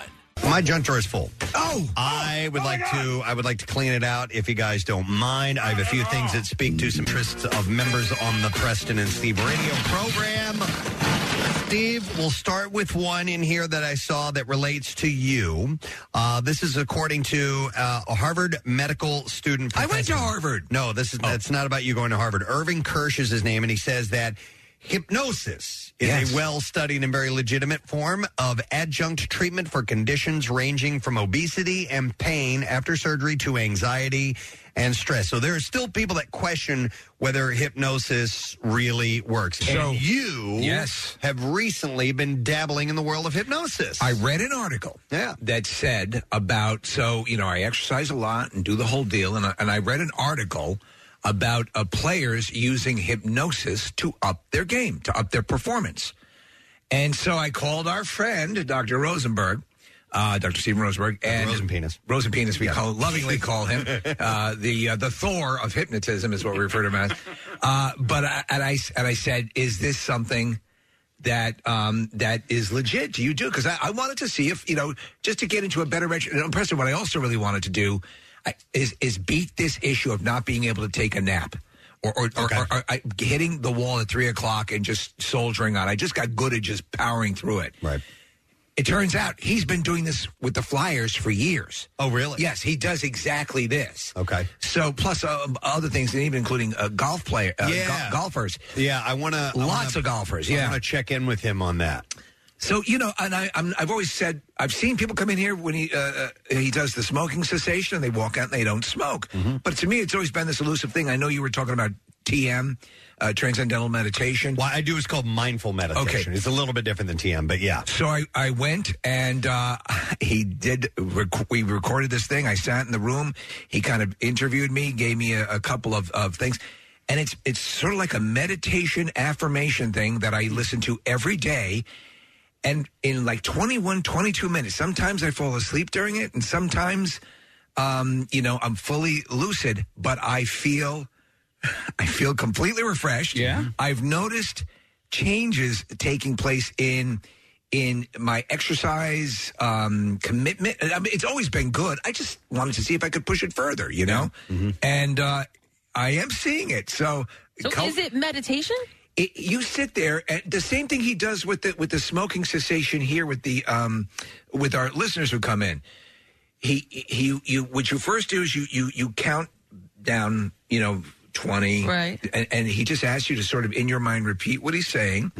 And then, you know, So he's relaxing. he's, he's you. taking you he's taking you through the process and then he's basically saying affirmation he asked for words that i would key on that would resonate with me what i was looking to do and so as i'm going through it as he goes through it he's just saying and i'm, I'm listening and i put Like this what thing- words? I'm sorry. Like uh, words you would key on. I, I'm just trying to I fully understand what's going on. well, here. well, like, like, what, what words would I respond to in in in in in, uh, in, in reps or or or or d- also here's something.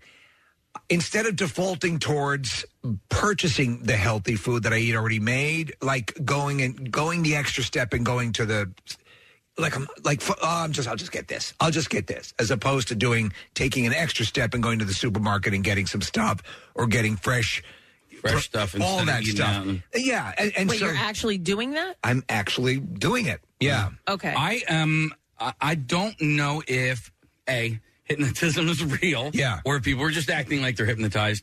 Uh, and if it is, I don't know if I'm actually capable of being hypnotized. Well, I here's- don't know if I have the attention span. So to be you're, able to you're do that. looking at the you're looking at that's me. So, but it, here's the deal: these are things you want to achieve. A, B.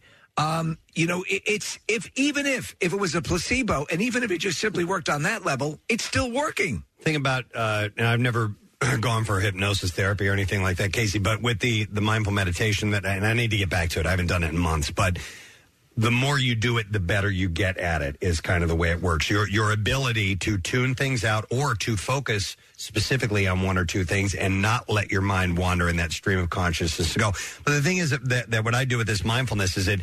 You, you first of all, you start thinking about every part of your body. You start at your toes, then your ankles, and you work your way up, and you think about all these different parts, and you and you try to focus on those.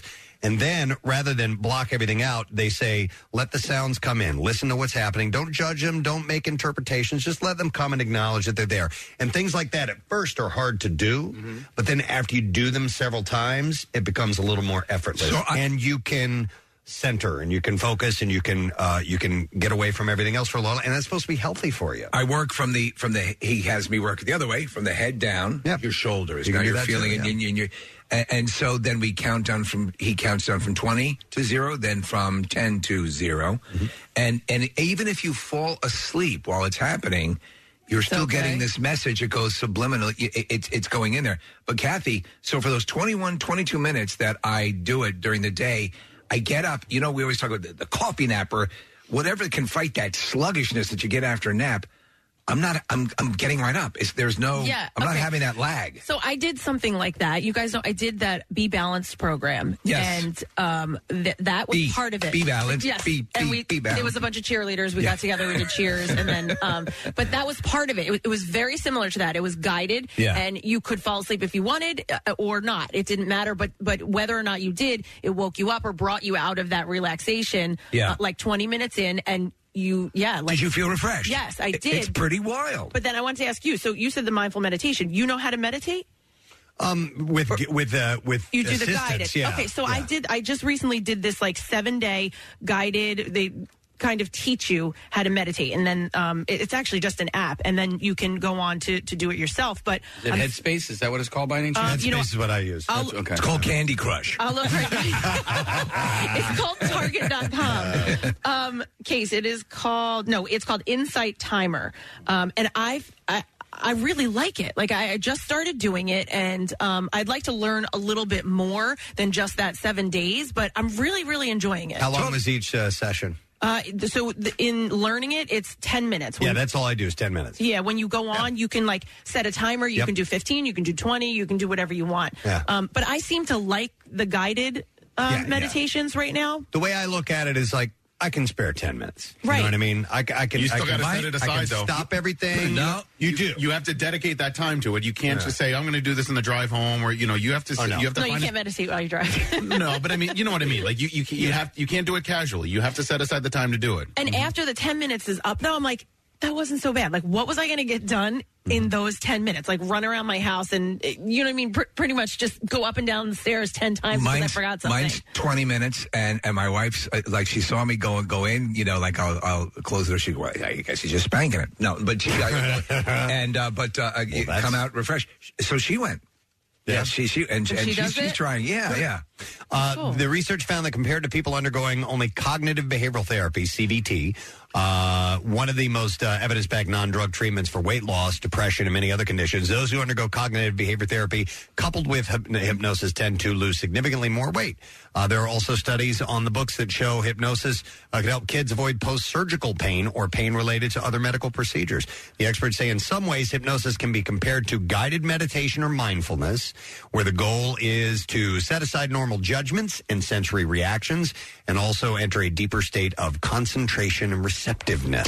I just want to recommend another app uh, that I've used as well, and it's called Aura. It's A U R A, and uh, I used um, Headspace for a stretch, and it's really great. Uh, then they end up charging you like sixty bucks a month, so I, I dropped that one. Uh, Aura is really good. So if you're looking for a free app, go ahead and take that one. Well, and you know what part of the what I learned in the meditation is that when you are relaxed like that and they teach you how to take these breaths and things like that that in life when something is going to get you to a point where you're going to freak out or you're going to get angry or You you are should going to panic. Well, no, but that you're going to react in a negatively we- a negative way that you should um, you know think about that and maybe do those bre- breathing techniques or something like that. Yeah. It's worked Did a it few work? times. A, a few other times I, I freaked, but Well, but, you also have to accept that it's not gonna. It's it's not a. It's not uh, an absolute across the board. No, it's gonna work it's every not. time. It's No, not. but the more you do Yes. it, the easier it is to remind yourself Right, of right, that. right. And if you do it every day and you have those stressful f- situations that come up, you can go, remember your breathing. Yeah. Remember Yes, to yeah, yeah, relax. yeah. You know Yes. what I mean? So That's a good one. Hypnotism, give it a shot. All right. Uh, other items from the junk drawer, and this one speaks to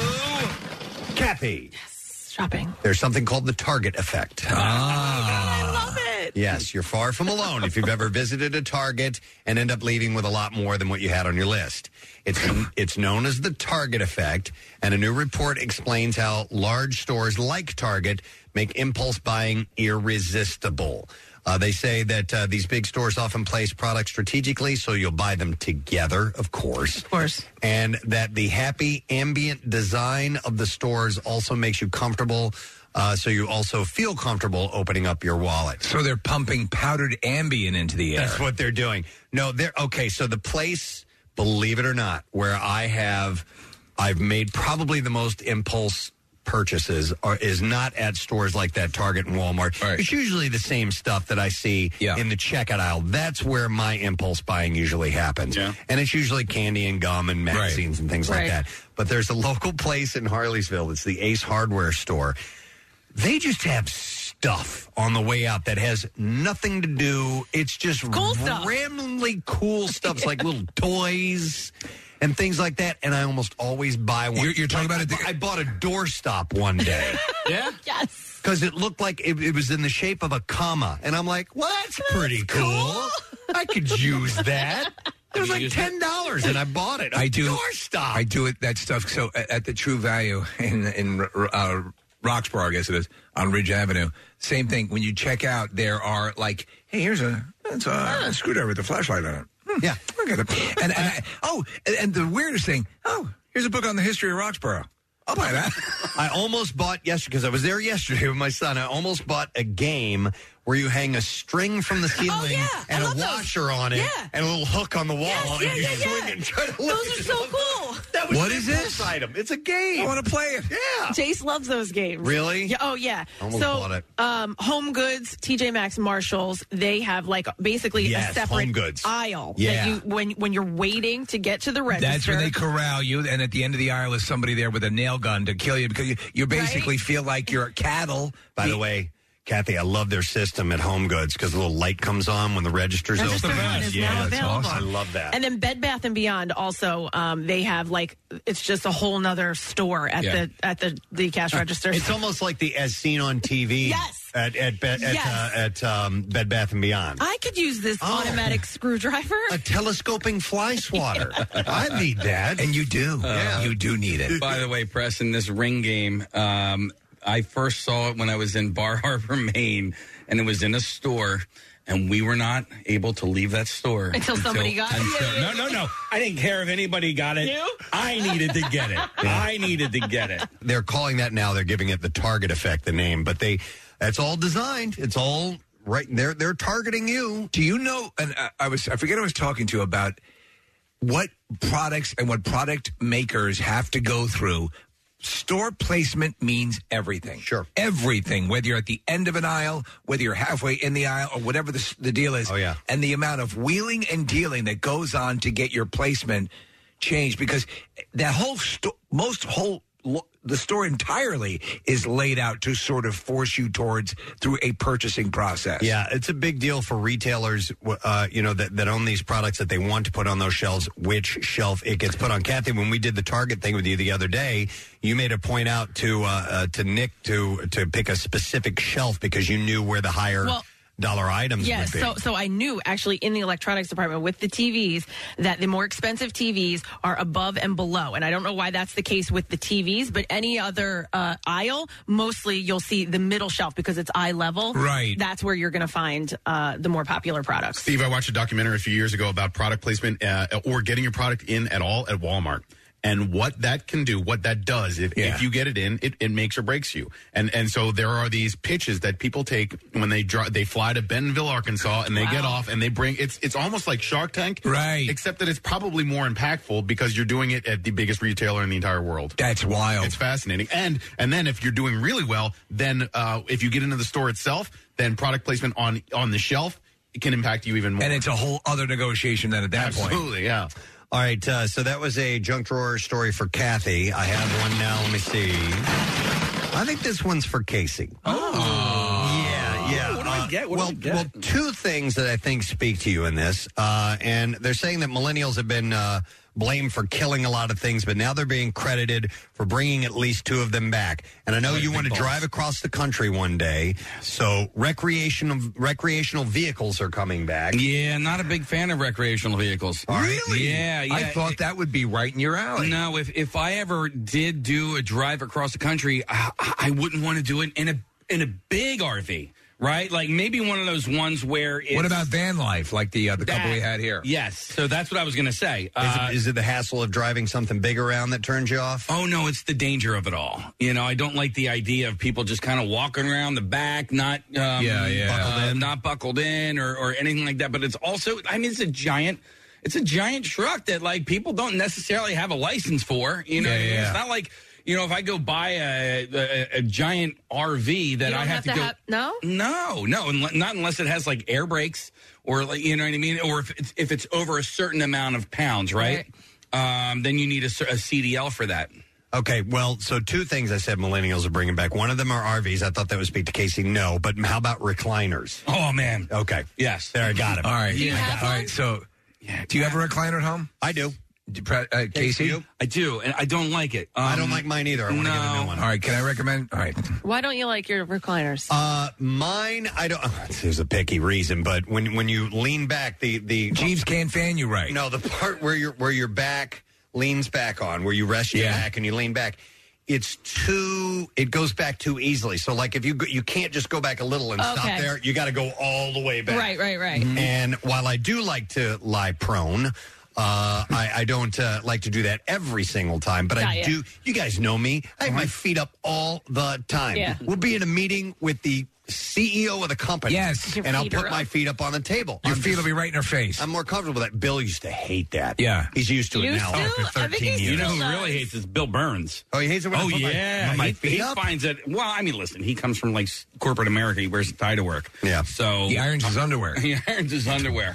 Um, Listen, you guys don't play football in the meetings anymore, so All right. feet up is okay. well, we Real quick before I get your, your comment, Steve. Lazy Boy shares have jumped more than 20% recently.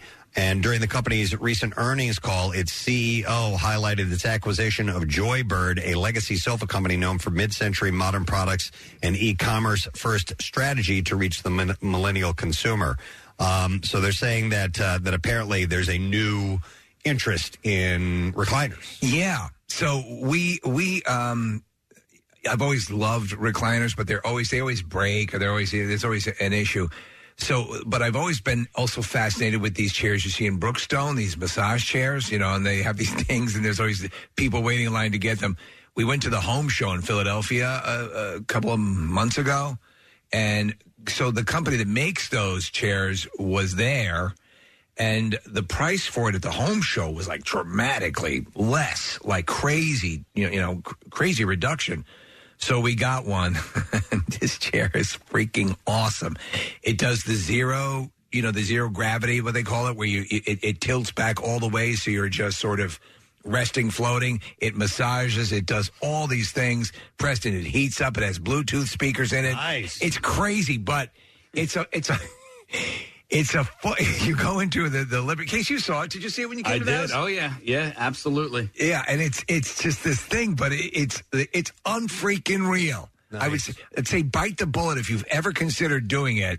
Is this the video of it? The, the one that I have is the the Daywa 3D, I believe it's called. Okay. So it's whatever, however your your body, you know, uh, it, it scans the deal. But The only thing it's missing is a mouth to pleasure you, man. Look at I this know. thing. No, Oh, I, I got the attachment. Now. Okay. The, the, the, no, the uh, uh, the home show. Honestly, if you go directly through the company, you're dealing directly through them. The price reduction is tremendous. By the way, people are correcting me. It's supine, not prone, of the position that I like. oh, prone would be on your stomach, right? Yeah. Oh, okay. That's nice too. Yeah. I've yet to find a chair that does that.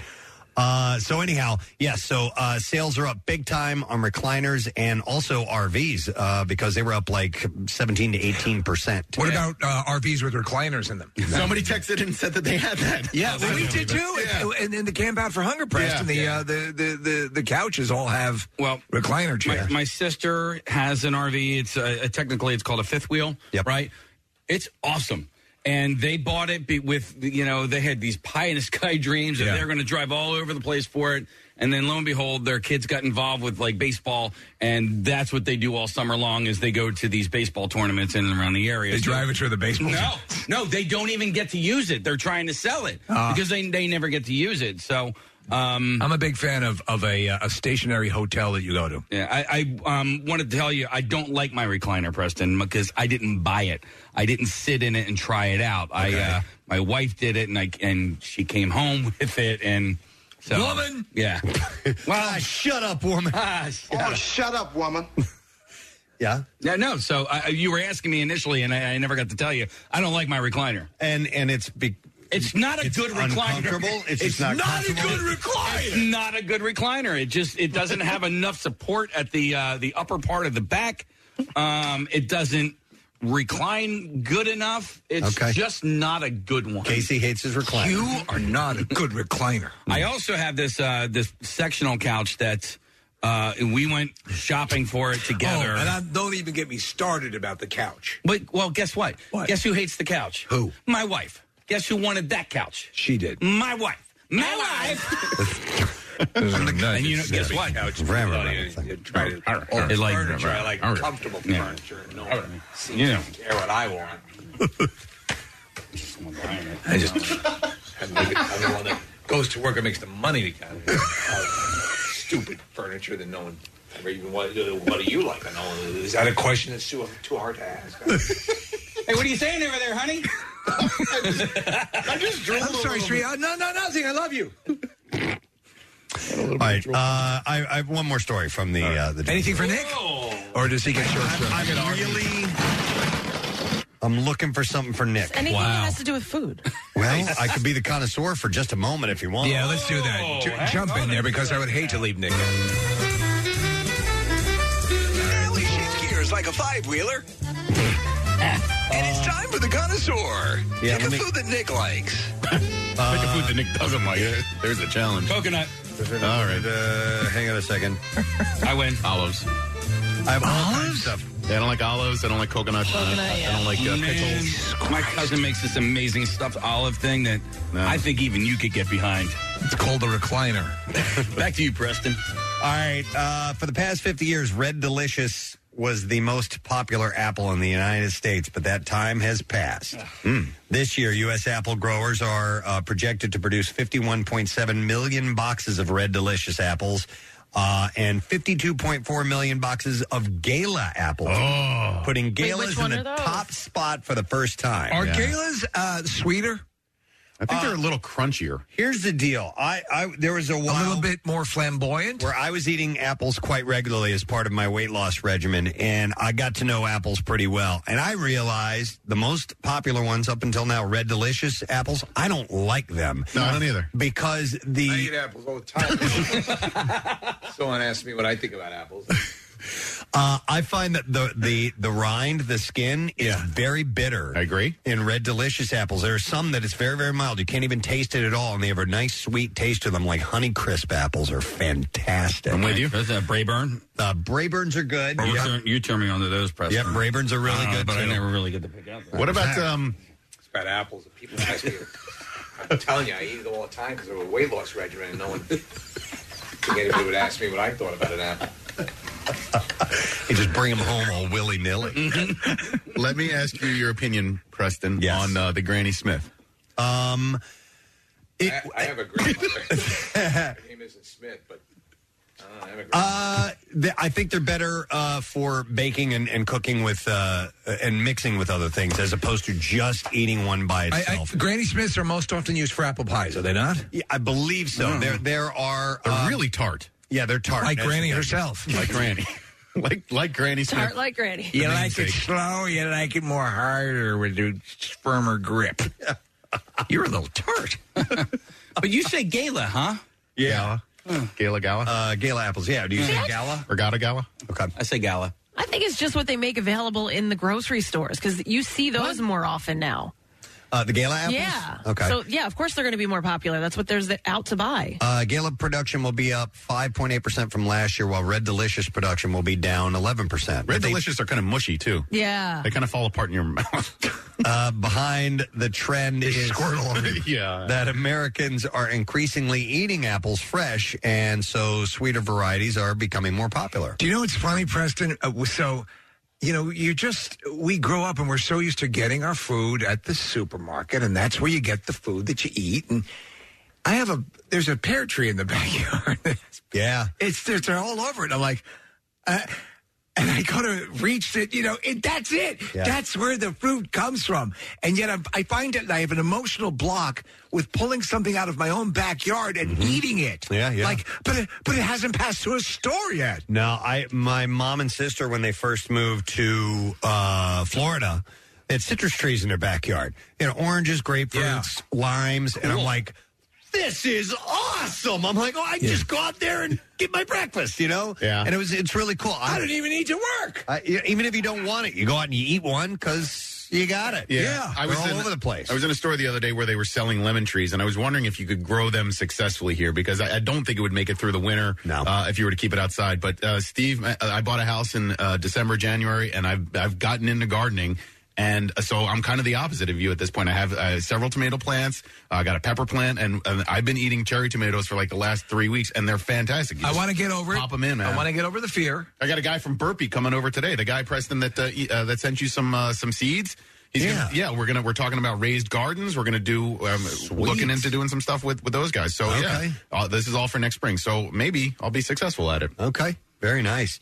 Uh, so, anyhow, uh, the most popular apple type in the U.S. is now the uh, Gala or Gala apples, however you say it. So, Red Delicious has been passed up. Nick, there you go. There's some food. There we go. Thanks, man. All right, that's a quick uh, junk short connoisseur uh, moment for you. We'll come back in just a moment, and I'll have those beef-file stories ready to present to you. Stay with us.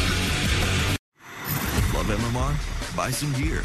Check out the rock shop at WMMR.com. Snazzy.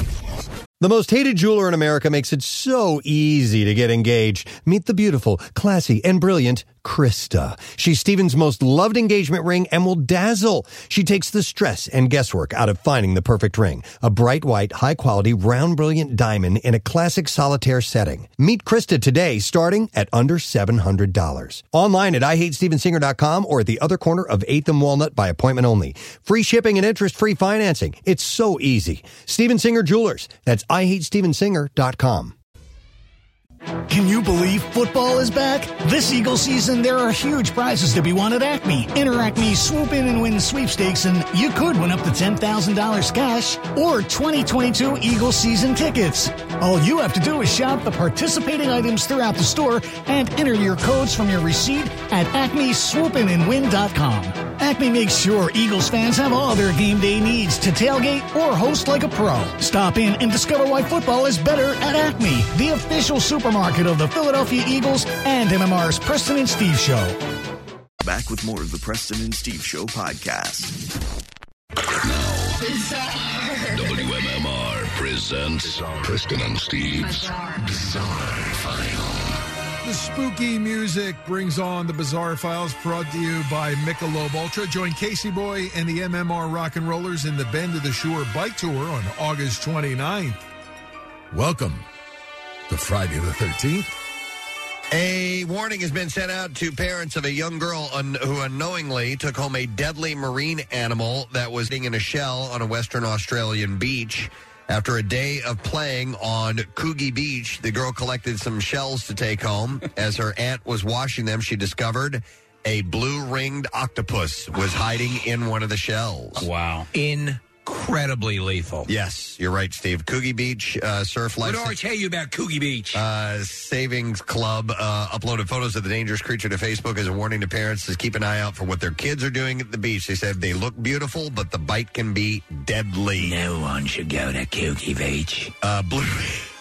By the way, isn't that what uh, Kyle Echo called Kathy Romano? Wasn't she Coogie Romano? to Coogie Beach once. I almost Yeah. died. Was you having your kids go to Coogie Beach? They said uh, they look beautiful, but about even the deadly. fudgy wudgy bars will kill you. Uh, blue ringed octopuses are highly venomous species and are usually found in tide pools and coral reefs. Jesus. The octopus gets its name from the circular iridescent blue markings, which are usually only displayed when the animal feels threatened and is about to release its poison. Uh, the chemical the octopus releases, which is called Moon of the Australian summer. The children play with the deadliest creatures on the beach, and the name of that beach is Coogie.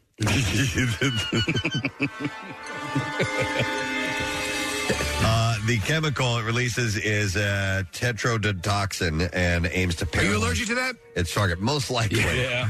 uh, only two deaths are known to have occurred from a blue ringed octopus bite in Australia. Well, because everyone decides not to touch them. Uh, but many people have come close to dying. It's it's made them sick. So I but- saw a special on the various levels of. To- it was actually about antitoxins and about the way you fight these things. And and you know, needless to say, Australia has a huge uh, wealth of those things. But the uh, the antitoxin for this particular creature is so scarce that uh, right probably best not to play with them. Yeah, exactly.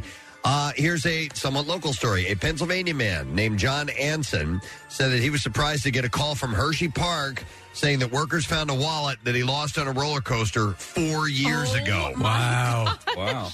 And he said the wallet became a family joke after it fell out of his pocket on the Sky Rush roller coaster in 2014. Was that the year it opened? That was four years Uh, ago. well, it might have been during one of our broadcasts. It may have been during our broadcast. Anson added that uh, he and his wife were shocked to hear a maintenance crew had found the wallet, which still had all of its content intact, but it was moldy and dusty. And uh, they got it back to him, which is uh, pretty cool.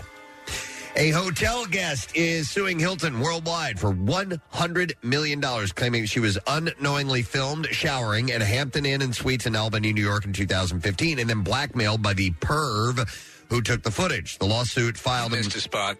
Uh, the lawsuit filed in Virginia. Listen how freaky this is. Yeah. Where the Hilton Worldwide is based uh, claims that the woman initially had no knowledge of her private that her privacy was invaded until September of this year when the self-described perv reached out and informed her of his actions. Uh, the woman from Chicago received an email. Uh, from the blackmailer containing a link of the footage that had been posted on a pornographic website. Her name was also shared on the site. The next day, the blackmailer followed up with more personal information, including her reason for being in New York, which was to take the bar exam. He wrote, I'm a perv. I don't hurt anyone. I like to watch. No need to worry about me. I just like to watch, and then I move on to the next. The blackmailer later asked the woman in a separate email to promise me my own show, or else the videos would remain on the internet and get copied on every website. He later uh, threatened to distribute the videos and her personal information if she didn't respond by the end of the day. A threat that the blackmailer followed through on on October 11th. This is this year. This is happening. So it, it was the video was taken in 2015. That is horrible. The blackmailer continued to torment the woman throughout the rest of the month. At times, calling her whore and a bitch. Uh, he's a pervert. He's calling her a whore and a bitch. Yeah, the emailer also began sending the footage to her coworkers and eventually asking that she begin sending $1,000 for the next year, along with $2,000 up front, presumably to stop the distribution. The woman's lawyer said that he believes the blackmailer to be an employee of the hotel based on the suspect's knowledge of his client's personal information. However, the suspect's uh, exact identity has not been determined. They don't know who it is yet. Oh, I hope they get him. Uh, they also said that uh, the lawyer said he believes the hotel room was used repeatedly to film people over an extended period, and says that he is aware of at least one other secretly filmed video guest, uh, video. I'm sorry, film video showing a different guest in that same room. So wow. I wonder what her coworkers did. I, I- I hope they showed you know solidarity and, and, and didn't. Yeah, but she's suing for hundred million dollars. All right, one last story. Can I do one last story? Yep. All right, a driver is counting the cost of a very expensive McDonald's after his car was seized when he was caught speeding. The motorist told officers that he was concerned that his food might get cold after he overtook an unmarked police car on a single track road in the UK. However, after the details were checked, it was found that the uh, it wasn't insured, so his car was seized. The f- car was uh, found to be uninsured. Oh, I already said that. A spokesman. Did he have insurance? For the police said, "It's been a positive night shift on the beat. Uh, this vehicle driver decided to overtake our officers in an unmarked vehicle at extent- excessive speeds, putting everyone's life at risk, all because he didn't want his McDonald's to get cold. it just so happened this vehicle wasn't insured either. It's safe to say the driver wasn't loving it." Don't, ah! Don't they waive insurance if you're trying to keep your food hot? They might. Yeah. I've never really checked into that particular detail. in London they do. That is what I have in the bizarre file for you this morning. We are taking a break. Be back in just a moment, and we'll get to lesson question, trash, and music news coming up. What's new? Glad you asked. Evanescence.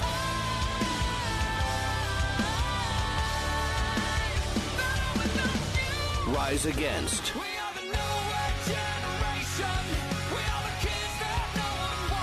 Dirty Honey. New music, more of everything that rocks. On 93.3 WMMR. Many times we uh, we we overlook things. I mean, I mean, we do have singles mixers, yes, uh, like that from time to time. But we are all here in uh, beautiful, productive, wonderful relationships with significant others. But we there are some people who are starting new relationships, and sometimes we we we don't address their particular needs. And I saw this article from Women's Health Magazine. God, you're always reading that thing. Uh, nine questions to ask your partner for an instantly deeper bond. So sort of a pre-interview. No, this is after you you've an interrogation. No, no. no, you're you're you're in a relationship, and but it, but it's not like you know we're married. I mean we we've we know who we're with, and this is a person who you want to uh, get a little bit deeper with, and Two knuckles not deep. necess- not necessarily. okay. You went there. Took a second.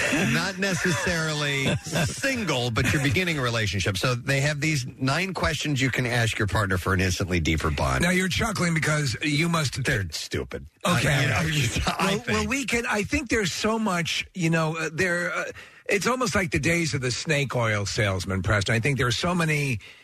Uh, love gurus and people that do this sort of thing and these kind of articles that are sort of the um, the bread and butter of these magazines. Are there any And- hidden nuggets in any of these? Like well, anything? so so many of these things, Nick, are are just sort of axiomatic. Like you, you would know them anyway. But I'm, I'm curious to see what this is if it's making you chuckle. Here, G- give us well. Go in chronological uh, order because Bill likes that. I know. I'll just go in the order that yeah these questions are presented. So here we go, uh, and these are expert backed questions. Uh, by uh, uh, do we know the expert? Uh-huh. They they have their It's names. Joe Expert's the guy's name. No, there, there's a variety of names here, but uh, instead of the same old "How was your day?" these are things that you can ask your significant. Why other. is your day? Well, how about this? Uh, if you won the lottery, where would you travel and why? Now, come on. So you're you're talking to, to make your relationship deeper. I this is just what that's a bad one. My wife would punch me right in the face if I But asked that's her a question you might ask somebody anyway. Look, hey, if, we, if we won the lottery, well, Where would- where would we go? Honey, I've always wanted to ask you. You know where I'd go? I'd go to you. Yeah. Because that's where I want to be. Because I love you. I'd take a trip to you. Yeah. All right, but uh, I'd take my boat to Tuna Town. let's just entertain this for a second. If it is a new relationship, I love you. no, but say somebody is like completely loves traveling and wants to go to these exotic places, and you have somebody who's not really into that. They don't like flying. It's a Like, way to find out. It's a way Yeah. to find out if you're a match. So you know what? You're right. And put this in perspective while you get carried away with this sort of bachelor stuff. Yesterday I was vomiting in the in the afternoon after coming home from work. You yes, were? I got sick. Yes, and uh, and my wife immediately darted out, picked up some Pepto Bismol and ginger ale, and that's you know, and get, that's love. You know, that's you never. Even though I, had, I she didn't want. Who wants to be hugged by someone who's just vomiting? But Yeah. still, Get away So, from so me. remember, th- these are the important things. But finding out where they want to go if they won the lottery, I guess that's good too. No, but you're right, Kath. I, I have um, I have met a couple of people who are with uh, significant others, husband and wife now, that they don't like to go anywhere, and to me, that is crazy. One person, If in it works particular- for both of them, one- though. one person in particular, they were having a conversation. Oh, I would love to go to Paris. And he goes, Oh, yeah. P- pulls up a computer. go, Here you go. You're in Paris now. You know what I mean? And and to That was enough for that the- was that enough. one I, I person. can I can look up Paris on the internet. Oh, really? Yeah. Listen, my wife, I told her a long time ago, do not be hampered by my. Our schedule does not allow us. You know, listen, it, it, it's we- we have to do what we have to do. We're beholden to to ratings and so on and so forth. Uh, but I said, do not be beholden to that. And so I said, go travel if you have friends or you want to travel with family members. And she does. She loves to travel. I don't need it as much as she does, and we found a happy medium. Uh, but uh, if you can find that happy if you- medium, that's fine. That's that's fine. But I mean, to just to to totally deny it is that's a recipe for disaster. My mom and dad, they've been married for 40 years. My dad loves the beach, islands, sitting, relaxing. My mom needs to be where there's like his, you know, history, like Uh-huh. Europe. She likes to tour the buildings and the, you know, different things like that. They're complete opposite when it comes to traveling. Not sure that they had this conversation 40 right, years beforehand. ago. yeah. All right. So that's a question. I asked. By never the way, wanted a daughter. I want to back up. I never wanted a daughter. Uh, I want to back up a second. Somebody texted in and says, uh, "Wait, Marissa isn't single." We don't know what Marissa. We don't She's not single. We don't know what Marissa. I believe there is there's a, a, a young man in her life. Uh, yeah, we'll ask her that. Okay, all right. But but that's her own. See what it's kind her of pro- answer yes. you get. Yeah, that's. She's not single. She's not. well, she won't. She's not putting labels on anything, right? It's, it- that's her. That's her right. She that's doesn't her. wanna talk. That's her. Yes. Oh, wait. Oh, oh, she's grabbing her She's got the microphone. microphone. All All right. right, This go is ahead. just fun to watch you guys Yeah. debate it. I'm sure my mom's listening. and She's yelling at the radio right now. Mm-hmm. He's handsome. Oh, I'm seeing somebody. There you go. my God! She just said Uh. it. It is out there. My friend. well, I said to her like a couple weeks ago, I said, you can stop calling him your friend now. she laughed.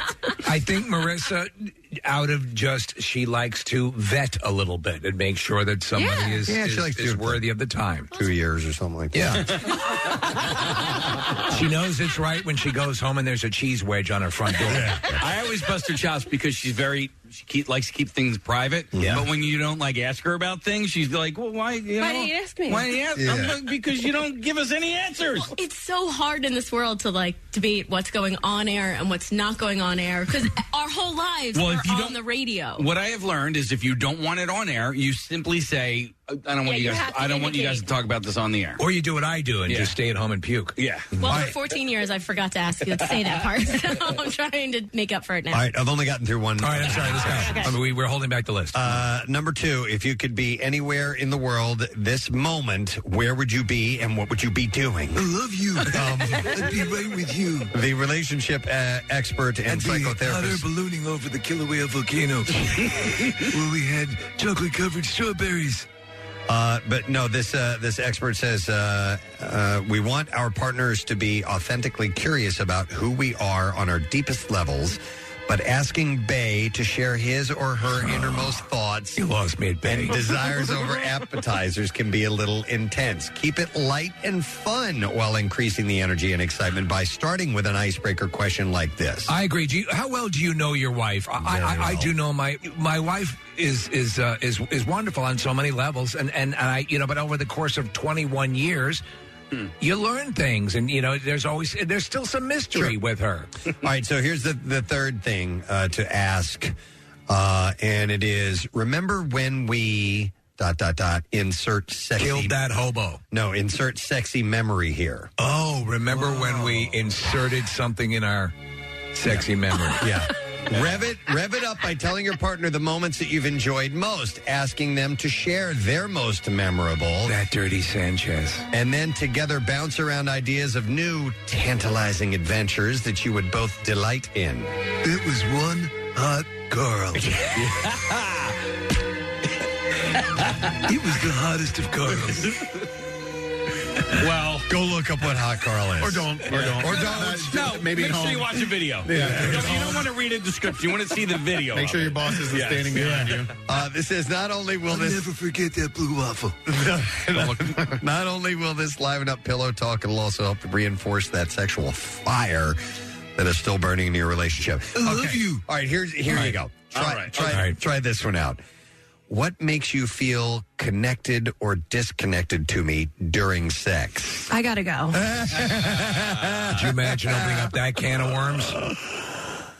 What makes well, you are connected to me, not attractive in any way, and not even remotely sexually arousing. Well, what, about- how about this? What, what makes you feel connected to me during sex? Uh, my penis. The fact that We're connected. The connection. what about eye contact, Preston? Oh, I love looking in your eyes. I can see it in the mirror. I can see them in the mirror. Face the mirror. I can see them in the bureau mirror.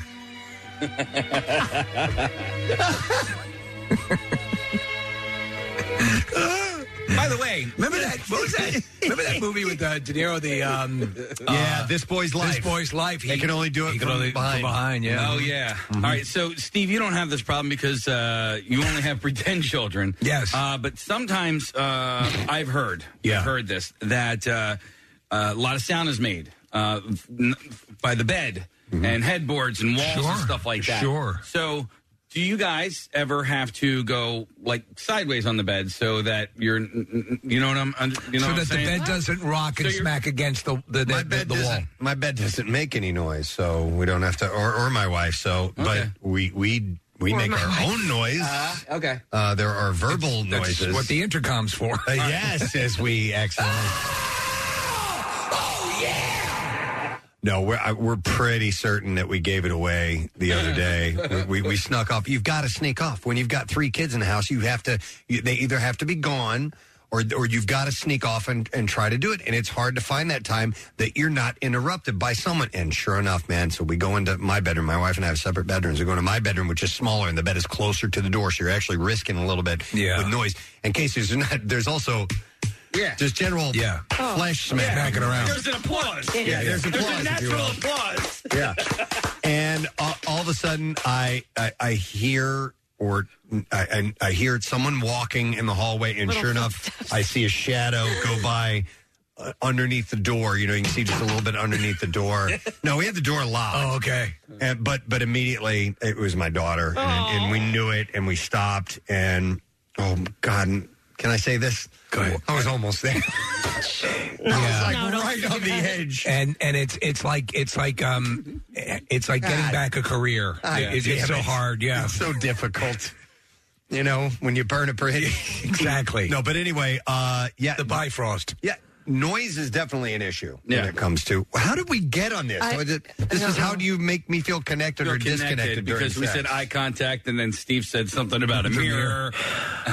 you, you started thinking about kids. It is. it, it certainly does not hurt to to to uh, to you know. uh, s- I think we talked about this before. Say what you like and say what you don't like, and and, and be open to hearing that. All right, so this expert says these kinds of questions help people put words to what they want and how they want to feel. What's this sticky stuff? It taps into your core longings. Gotcha. By asking that All question. right, there's legitimacy there. I don't know if that's the way you ask it though. It's a little clinical. All right, this is a little little different, a different uh, uh, uh, direction. Where's that sound coming from? No, where's that effing sound coming from? If you were able to. sound coming from? If you were able to work in any other job for a year, what would it be? Questions like this open up the conversation to what your significant other is secretly dreaming about, and it also helps you revisit a part of their past you may not have talked about in those early days. If you were able to work in any other job for a year, what would it be? So, what would you guys say? Any other job? I would do probably some sort of event planning, wedding planning. Oh, okay. Interesting. I can't think of anything I'd want to do. I guess be a musician or something, but I've already Professional gurner. A gurner? Make- making those faces? you get paid for that? Yeah, of course. People do. It's, it's the it's the big secret that the, the next It- It's like Bitcoin. It's the next big thing. Old bitter beer face guy. Yeah, absolutely. Yeah, he's the one. Absolutely. he's the one. I mean, if I had the if I had the ability, I'd you know be like a golf pro or something like that. But I don't have that ability. Or you could- so What about working at a golf course? Would you? Yeah. What about the ranger? Ranger, golf ranger, drive around all day. No, an army ranger. You guys need to pick it up a little bit. Uh, I don't know, just so I could play free golf. It would, it would probably yeah, we're at a golf course. There you go. free year. you? Uh, like honestly, if, if uh, we won a lottery tomorrow and and No, no, no. The j- it's what would your job be for a year? Well, that's what I'm saying. Like, Yeah. if I could quit this job, I love this job. So this is like the dream job, but um, a travel agent maybe something like that. A travel agent, interesting. I mean, and and hopefully along with that, you get to actually travel and go to the places and talk about. Them. How about how about like a uh, a restaurant reviewer? That'd be cool. A critic. Ooh, that'd be kind of cool. Yeah. Yeah, you wield a lot of power. How about a dishwasher at a restaurant? yeah, you can stick your hand in the Already food done trap. that. Done that, yeah, and I'll get all tell you the what. prune fingers. Our captain, Dustin and uh, Ben, when we did that river trip through the Grand Canyon last year, I would Yeah, do you that. dug that. That's I a pretty cool gig. It was awesome. Like a seasonal worker like that? Interesting. Crab fisherman off Alaska. Uh, all right, here we go. Here's another question to ask your significant other for an instantly deeper bond. All right. What's stressing you out the most this week? What's stressing you out the most this week? Yeah. Uh, I guess dumb questions. That's connecting with your partner um, and trying to understand them a little bit better, but it, it inherently is a stressful question. I guess if you're the person causing the stress, Yeah, that could be a it's little you. bit. Yeah. Well, do you know something? Inherently, questions are stress generating. Right. you learn that. It's all- you and all your questions. Questions generate stress. So, eh, eh, and I've learned that. That's why, uh, you know, one of the pieces of advice I always impart is I never say to my wife, Did you do this? Sh- It's always, Should I do this? Dude. I've tried that. You you said that before, Yeah. and I've tried that, and it doesn't work because it just says yes. yeah, you do it. Well, that's, you have to be prepared to get that answer or, or just command him to do it. Do you want me to do scoop that the now. litter? I do it with Steve every morning now. Yep. I go, should I make coffee? I love you. you know what, Steve? Years ago, that when uh, men are from Mars, wo- women are from Venus, some of that stuff is actually very useful, and I've used some of it as well. to learn not to fix things and to just to just understand. Yeah, and so when when you do, from a guy's perspective anyway, have a confrontation of sorts or have an issue, uh, I, I have learned to shut up, shut up, just shut up, and let her talk. Yes, and and then. I, there, there are these magic words that, that you will not believe until you use it yourself, which are, well, how do you feel about that? Yeah. Or how does that make you feel? I I I I hear you. Mm-hmm. And oh my I God. support you. I haven't To tried say that. I support you. I haven't tried that. Uh, and you know, the more that you do frame it that way, the way, and honestly, the reaction you'll get is much. The, no, no, the woman, no woman's asking, "Hey, you fix this for me." No, takes effort though because sometimes you're fighting instinct. and You, you, but also, if you're a protective person, I, I love my wife dear, as, as we all do. We love, we love our our, our our I love your partners dearly.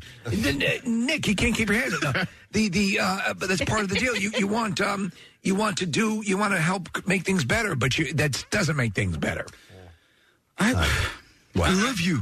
Well, no, I'm just, I'm, I'm, I'm literally looking at a gay man right now. Uh, he's o- outside of the studio. Oh. I'm literally looking at a gay man. I thought you And and I'm wondering when are those, how often are those words uttered? I'm wondering how relationship, how gay relationships, um, compare and contrast compared to heterosexual My guess is relationships. exactly the same emotionally. Okay, um, but you also you, you're you're dealing with the, with the same sex, right? That's an interesting. All right, you want Steve to get on the mic? I He's, mean, he's walking in here. All right, come on in, Steve. Steve McLean, who we've worked with This from is the day gay man one that, in our uh, radio in our, our Philadelphia radio career. So would it be men are from Mars? Men are from Mars. Yes. yeah. All right, thank you for. Uh, hey, Steve. we just wanted donut fries. And here you are. You're the voice of gay America. This poor man, this poor man just wants some Dunkin' Donuts. exactly. now you're gonna have What to. you wanna ask he's him, gonna Vince? have to give us a TED talk now. Yeah. Um, I, I don't even know where to start and how to start, but uh, but I, I guess men are from Mars, women are from Venus, or however it goes. But when you're dealing with men are from Mar- Mars, men are from Mars, obviously you have everybody has the, you know, your own set and range of emotions and, and lines of thinking and everything like that. But Are there inherent issues because you're dealing with two? oh, do you think it's easier? Do you think? I mean, because I'm sure you talk to to men and women who are in heterosexual relationships. Do you think uh, being in a long term gay relationship is is easier than a long term heterosexual relationship? No, because a relationship takes work, no matter what it is. And before we were had been allowed to get married, and we had stayed together, and people say, "Well, you know, how do you stay together so long?" And there's really only one answer: is you don't leave. Yeah, I mean, No, you that's just- ve- that's very- that's how you stay together. You don't leave because when you leave each other, even for a night or a weekend, you can't work anything out. Hey, were you ever in a relationship with a woman? Well, I mean, dating in high school, Okay. and stuff like that. Yeah. And, and is there any comparison, or is it was that just too too, early in your life? Too young. Yeah. okay. Yeah. But that's salient advice you just gave, by the way. Uh, Of just you, you make the commitment to work through it. You don't, you don't go running, and you stay, you stay with it. And you, you now there's some people who say it's work, it's work. If it's that much work, it's it's wrong. But there is work involved. If you're sweating every time, every time Well, you and see the part, person, of, part of the work in any relationship is like work on yourself. Yes. Like uh, you're with someone else, so there's always like some level of compromise. It's not always going to be you know one way or another. All Right. So the other night, I was sitting on the couch, mm, and my wife was sitting on the couch as well, and I was. I, could really go for a guy. for a dude um, Texas Steve. and I was clearly. How does that make you feel? I was not in the mood to have a conversation, and she was. And uh, I, I- you know, were wondering what it what, because guy they, the word is guys traditionally have less uh, spoken communications during the day, correct? Well, may, I don't know, but I, I- I think that if if the roles were reversed and I was in having a conversation and, cle- and she clearly wasn't, I would get the message. Yeah. Clear and go, okay, we're not talking right now. You're watching Handmaid's Tale, and I'll just let you watch Handmaid's Tale. Now, with that said, this particular instance, I was not watching Handmaid's Tale. I was actually doing work. I had my, my laptop open. I was uh, scheduling best of shows for, you know, a, a vacation that's coming up in the near future. And so I was like dialed in. I was, you know, and she just kept asking questions. I'm like, what? You know? So would you have similar there a situation in there? The, the question is. Thank you. Oh man, this is going do, well. do guys just walk away and say, "Okay, I get it because I'm a guy"? I, I, th- I personally, I think this conversation is silly because a relationship is between two or more people. Yes. That it's a relationship. You have a working relationship. You have a love interest relationship. You have all kinds of relationships, and they don't work unless two people are compatible. And that's it. People's is people's, goddamn Wow. it. Whether you're gay, straight, whatever it happens to be. Did we And learn it's a nothing? Compatibility. Yeah, from the Muppets. From the Muppets. Uh, so I, I don't know. Take Manhattan. All right, Is that the that's one? It was Muppets Take Manhattan. Muppets Take Manhattan. But yeah, so I think because listen, there's no hard and fast rule for for any relationship of any kind, and, and it, it's just so there, there's so many nuances that people's is people's. Exactly. Yeah. Well, I'm happy to speak for the gay community, and at the next meeting, I'll bring up if there's anything that I should come back with. By the way, please let them know they've all earned their Dunkin' Donuts for today. Thank you, Steve McLean. Thank you, Steve. One of our oldest and bestest friends in the uh, in the radio biz. when uh, when people Casey in says general. he sees a gay man in the yard, uh, that's Stevie's talking about. Hmm. Uh, okay, can I go back to this? I Yeah, think go back so. to that. All right, so nine questions to ask your partner for an instantly deeper bond, and we're gonna have to z- kind of zip right. God through damn this. it. Uh, what's your biggest goal for the next ten years? You know, whatever. Um, to never have another conversation. Have you ever had a five year or 10 year goal? Yes. Okay. Yeah. Yeah. And I, I achieved it. I uh, I joined Chippendales. I never thought of any of the future five years, 10 years until I had kids. And now I go, okay. My wow, and my original one of my original five year goals was when we started doing a morning show was to obtain the number one rating spot and hold it for five years. Wow, really? You And the- had that goal? I had that goal, and the reason being because my my line of thinking was because the last thing I want to do is move around from place to place. I want to I want to have my roots in one spot, and I want and, I, and my rationale when we started the show was if we could get to number one and we hold that spot for five years, no matter what happens, even if the ratings went away after that, we would still be employable because we'd be valuable to advertisers, and we I could still keep my roots here in Philadelphia and stay working in Philadelphia. You have viability in the market. Yeah, we've exactly. seen it happen time and time again, and that was that was part of the deal. Uh, yeah, we I ended think- up doing that threefold. We're, so- we're, we're, we're happy about that. Yeah. Oh, yeah, you kidding But- me? And then we also, with that, you never take it for granted. You always, you know, you always reinvent the show and always do as much as you can to uh, to spice things up. Yep. So that's what like uh, the comb over challenge, Right. Or the uh, ma- uh, intervention. But that was you asked if I had a five or ten year plan. That was the only one that I've ever really come up with. And then of course now we have a retirement plan and things Yeah. like that, which are more practical. You know, so Isn't it crazy they think that you could be a grandpa in five, what, five years, ten years? Uh, you could already be a grandpa One, and year- not or one know year? it. Uh, To be honest, I never thought about it Yeah. until this mo- moment. But No. yes, I guess that could happen.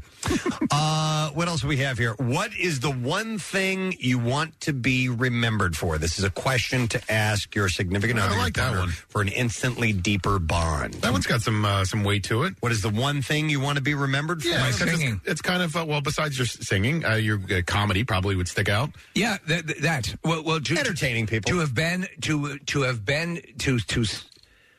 I uh, to me, it's it's always important to um, to have made people laugh and to have made people uh, have have a better experience. You know, that, and we get to do that every morning with the morning show and, and just other things. And and uh, we always said this to, to Preston uh, with the with the show when our heads hit the pillows at night. Uh, in our sleep number bed, we don't feel um, uh, we don't feel like we've uh, you know uh, destroyed anybody's life or done anything that we regret. I don't want. To, I want to be remembered for inventing the taco salad. Ah, you invented that? No, but I'd like to be remembered for it Because it is good. because it's good. I Yeah. haven't had one in eight. Oh, yeah, Really? long Salad. They're so good. Just had one. All right, and then the last question to ask your significant other to form a deeper bond is: Are we going to do it or what? No. Are you ready for this? Go ahead. How are you? I can't. I told you it was You, you know that if if, I- if you're sitting at the table and, How and are Dennis comes in and goes, sits down and goes, "How are you?" What are you going to start thinking? Get the out of my face. I mean, because you're natural. Why are you asking Hand this? me Am that I am I putting off a vibe? Are you guilty about something? Shut up. All right, so here's the, here's the rationale behind that. This is from a, a so-called expert. It says uh, one of the deepest questions you can ask your partner, when done with sincerity and intensive listening ear, is how are you. When you ask, make eye contact and don't interrupt. It's as much about the listening as asking the question. In the ultra fast paced world we live in today, we can lose sight of what our significant other is encountering on a personal level, be it at work, with the kids, family, or friends. While a simple question on the surface, it can open up the conversation. Uh, really listening is the answer to the is the key to getting How are you? Well, I'm really dying for some gay sex. I'm fine. I'm fine. Wait, do that again. Yeah. How are you? Well, I'm really dying for some gay sex. I'm fine. Right? All right, so this is a. Uh, I think we made the world a better place. Uh, a little bit of information about relationship from Women's Health Magazine. So this is intended to be directed at ladies. It's in- intended to provide more work for divorce attorneys. That's what it's intended to do. It is? Yeah, clearly. Sponsored by Cordell and Cordell. I'm not lasting. Here are 10 questions that'll help help me put my kid through school. Oh. I mean, the the the, um, the motive, the reasoning for wanting to communicate is very valid. I think. Though, There there are inherent pitfalls in questions like this. Yep. All right, but take a break. Stay with us. We'll be right back. The Preston and Steve Show podcast. Wait, turn up the sound. 93.3 WMMR. Everything that rocks. Stanley passed away, 95 years old. Good run. Yeah. Oh, man. The guy had a hell of a life. Legendary accomplishments. Even you know you talk about. Um, so his estimated worth at the time of death about fifty million dollars.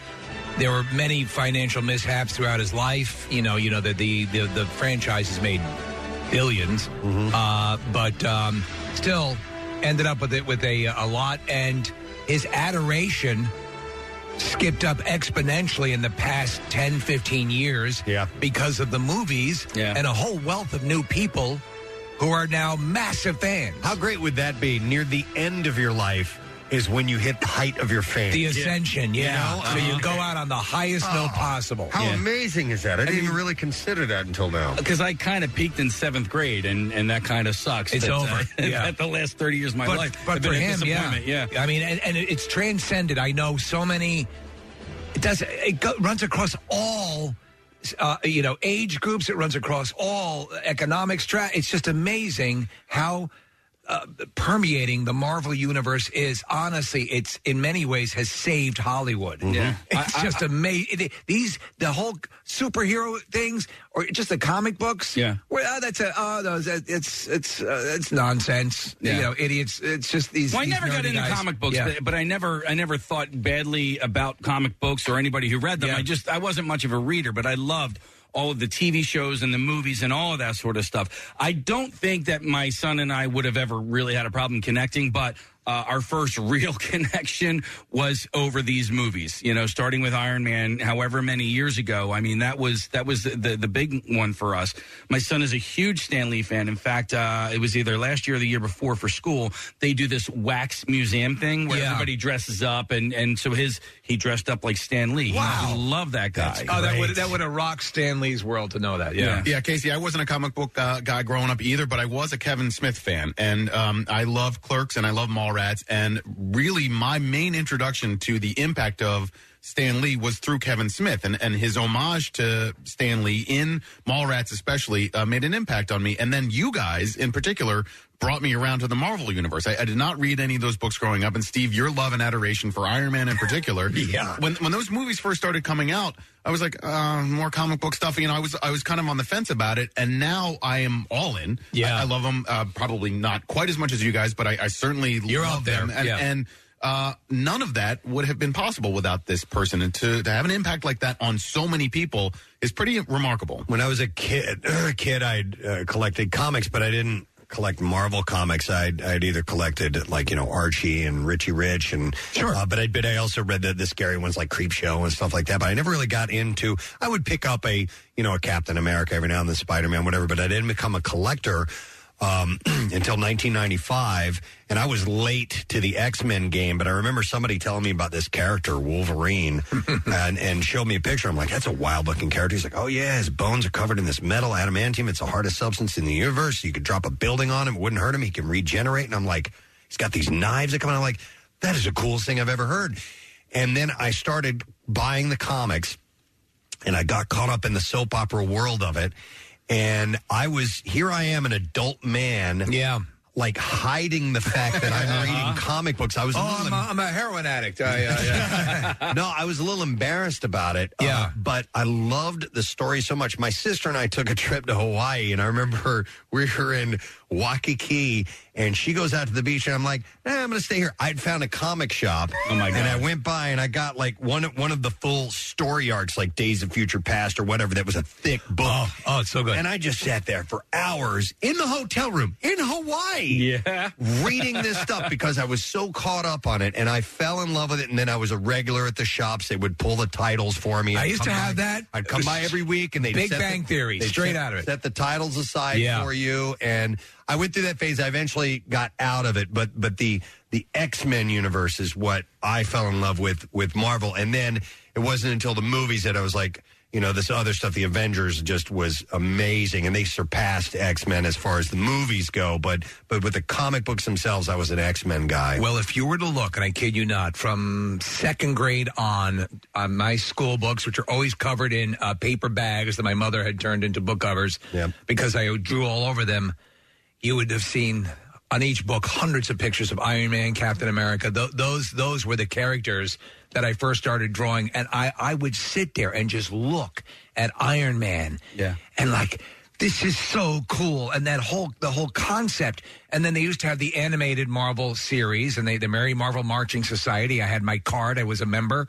and and the whole deal that meant so much uh, a- and throughout the ages preston the thing that uh, you know i love the dc stuff obviously i love you know batman's my favorite of, of all but the thing that happened with uh, stanley and what he brought to the world of comic books was, was uh, the, these were flawed characters.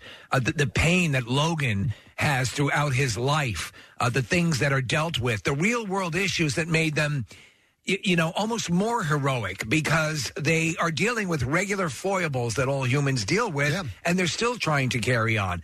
You know, when you're when you're near God level, I mean, I love the iconic imagery of Superman, but when you're Superman, eh, it's okay. Yeah. It's fine. When you're, you know, when you every time you use when your every time you're Wolverine and the blades come out and they cut through your skin, yeah. it's not so pleasant. Not only that, he, d- he didn't know who he was. Right. He's, Yeah. he's like an orphan, essentially, and, and therefore pushes people away. And they, they have all these psychological issues Yeah. that you didn't have in your standard hero, which was, I'll, Right. I'm here to save the day. Don't worry. Yeah. Yeah.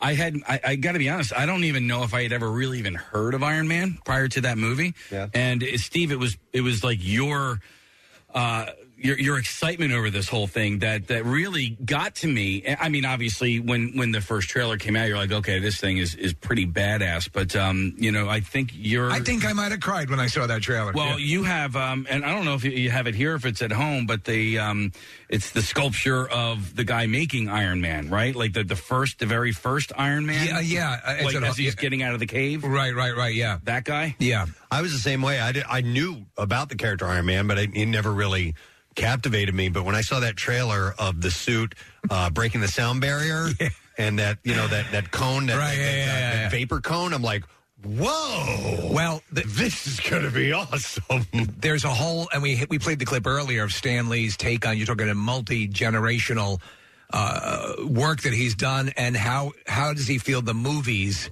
have uh, caught the flavor of what he did? I'll play it again. Yeah. Well, I, I just love everything that Marvel has done. They've taken the things that I created and they're making them look better than ever, and I'm getting the credit for it, and they're doing all the work. It's the greatest situation. And if I didn't like one, I wouldn't admit it because it would be bad to do in an interview. Preston, and you said it a, a, a few years ago, and it's still as true as ever. Eh, This is every bit like the- when the next Avengers movie comes. It's going. It's a. It's the best rock show that you've ever waited for. Yeah, the It's band, the, band you've been waiting to Yeah. Mm-hmm. tour is finally coming to town, and and you're excited about going to the show. That's how I feel about when these movies open. Marvel and the, specifically also the Russo brothers, who've been and, and Kevin Feige. Is that how? It's, Feige, yeah. Oh yeah. These guys have been honoring Stanley's work with incredible stuff, and and the the stories just keep getting better and better. All right, up until this point, what is your favorite Stanley cameos uh, to date? I know the one.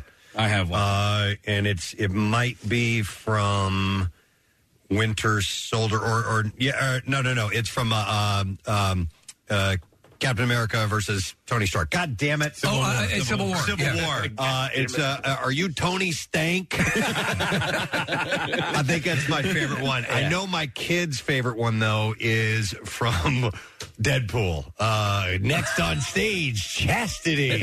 you can't buy love, but you can rent it for three minutes. I love I love one that's in a a, a a substandard, uh, the Amazing Spider-Man, where he's he's got headphones on in the library when the uh, Spider-Man Oh, and they're having a massive fight behind him and he can't see what's going on. Yeah. Uh, but it's it's a substandard. He also has like you forget he has one in the in the uh, uh, the Incredible Hulk. where, You know where he doesn't really even say anything. He drinks some some He, tainted. he drinks right. the, the soda, right? That uh, was tainted with the blood. Yeah. Now that's the right. word is they've shot uh, an, still uh, a couple of cameos. Yes, just and he he was aware. And, and pl- uh, there's a clip of him talking about his mortality and being afraid of death with uh, Larry King, which he was not. There we go. Are you afraid of dying? No, not at all. Do you think you go somewhere? Uh, no. The one thing I can't understand, I can't grasp my mind around, I feel when you die, there's just nothing. It's like when you're asleep and you're not dreaming. Mm. But I can't imagine nothingness lasting forever. That's what That's the thing that I cannot get. Uh, here's I want to. Uh, we didn't play this clip earlier. Uh, Hugh Jackman. Yes. Played Wolverine, obviously, for several films. So think of the careers. Think of the careers that have been made because of what cropped up in Stanley's brain. Essentially revived Ron- Robert Downey Jr.'s career. Absolutely. Yep. Made him a Hollywood heavy, heavy hitter. And Chris Evans. Chris Evans. Yeah. The whole deal. Yeah. Uh, here we go. This is uh, Hugh Jackman remembering Stanley. I remember Stan as a true gentleman who had this glint in his eye. He's a creative genius. He thought outside the box. He created a whole universe that changed the lives of many people, mine included. If you ever want to get a real understanding of where you're at in the world, and you think, oh, I'm Wolverine, I'm walking into Comic Con. This is, you know, this is my spot, right? This is a good day for me. And I was on a, a, a red carpet, and I was the only one on there, and no one was taking my photo because at the other end was Stan Lee, and there was about 300 photographers and interviewers just all on Stan, and I was just like, anyway, Stan, God bless you, you're one of the greats. Wow. Um, uh, somebody are t- people are texting in about great cameos. There's one I forgot about Big Hero Six. Yeah, there's a picture of him. He's animated. Yeah. yeah, yeah. And and he has a voice. We don't have the clip from Mallrats, do we? Where Jason Lee is talking to him about the, the ones that he's created over the years, I don't uh, think the so. characters he's Yeah. created. Because I'm uh, sure. Jason Lee starts listing off um, all of them and uh, and and pays homage, and it's really Kevin Smith through Jason Lee uh, paying homage to all of the characters that um, that Stan Lee has created. Well, Huffington Post has a list of 100. Yeah, I've got that. And they, they they used a formula to determine which of Lee's creations have had the largest impact. So they, Oh. I mean, take it with a grain of salt. And they even say Yeah, they know this is going to unleash a wealth of um, of hate mail and so on and so forth. But it's it's a, it's a shot at it. Yeah, so they took uh, the Marvel database. It says think Wikipedia, but for people who spend their adolescent Wednesday nights at Weasel's Comic Vault, and they downloaded data on fifty-four thousand characters included there. That's how many characters. Some of them are one-offs, but there's a lot of characters. Uh, so anyhow, so how do you figure out what's most important to do this? We stole a trick from Google. The way Google decides the importance of a page is by looking at the number of other pages linking to it.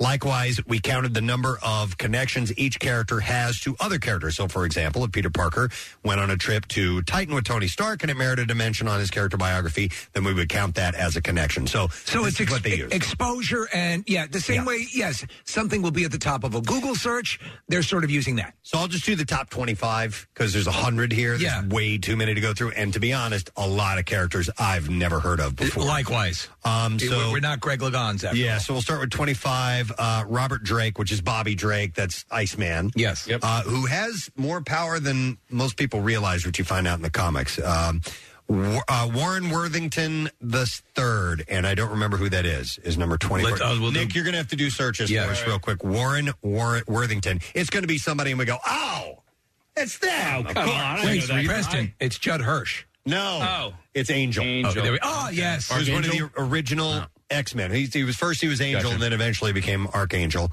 Uh, then you have Jennifer Walters. I don't know Jennifer Walters. Uh. Oh, she was on American Idol. Remember? Was she? Yeah. her, uh, Hudson. what was her Jennifer power? Hudson. That's what Oh, you're it thinking about. was. Uh, She-Hulk. She-Hulk. I've always loved She-Hulk. She-Hulk's pretty hot. She-Hulk. She-Hulk is hot, and She-Hulk actually possesses her her wits. Yes. So she has. Uh, th- there's a blood uh, sh- uh, transfusion she gets from um, uh, the Hulk from Bruce Banner, and uh, the stories have, been, have changed over the years. But she's also she's a lawyer, and um, you know she wins her cases just simply by ripping the head off of the person she's up against in court. wow, really? Oh. Well, no, but she's she. well, Um, well, I see. I'm not going to win this case if you don't.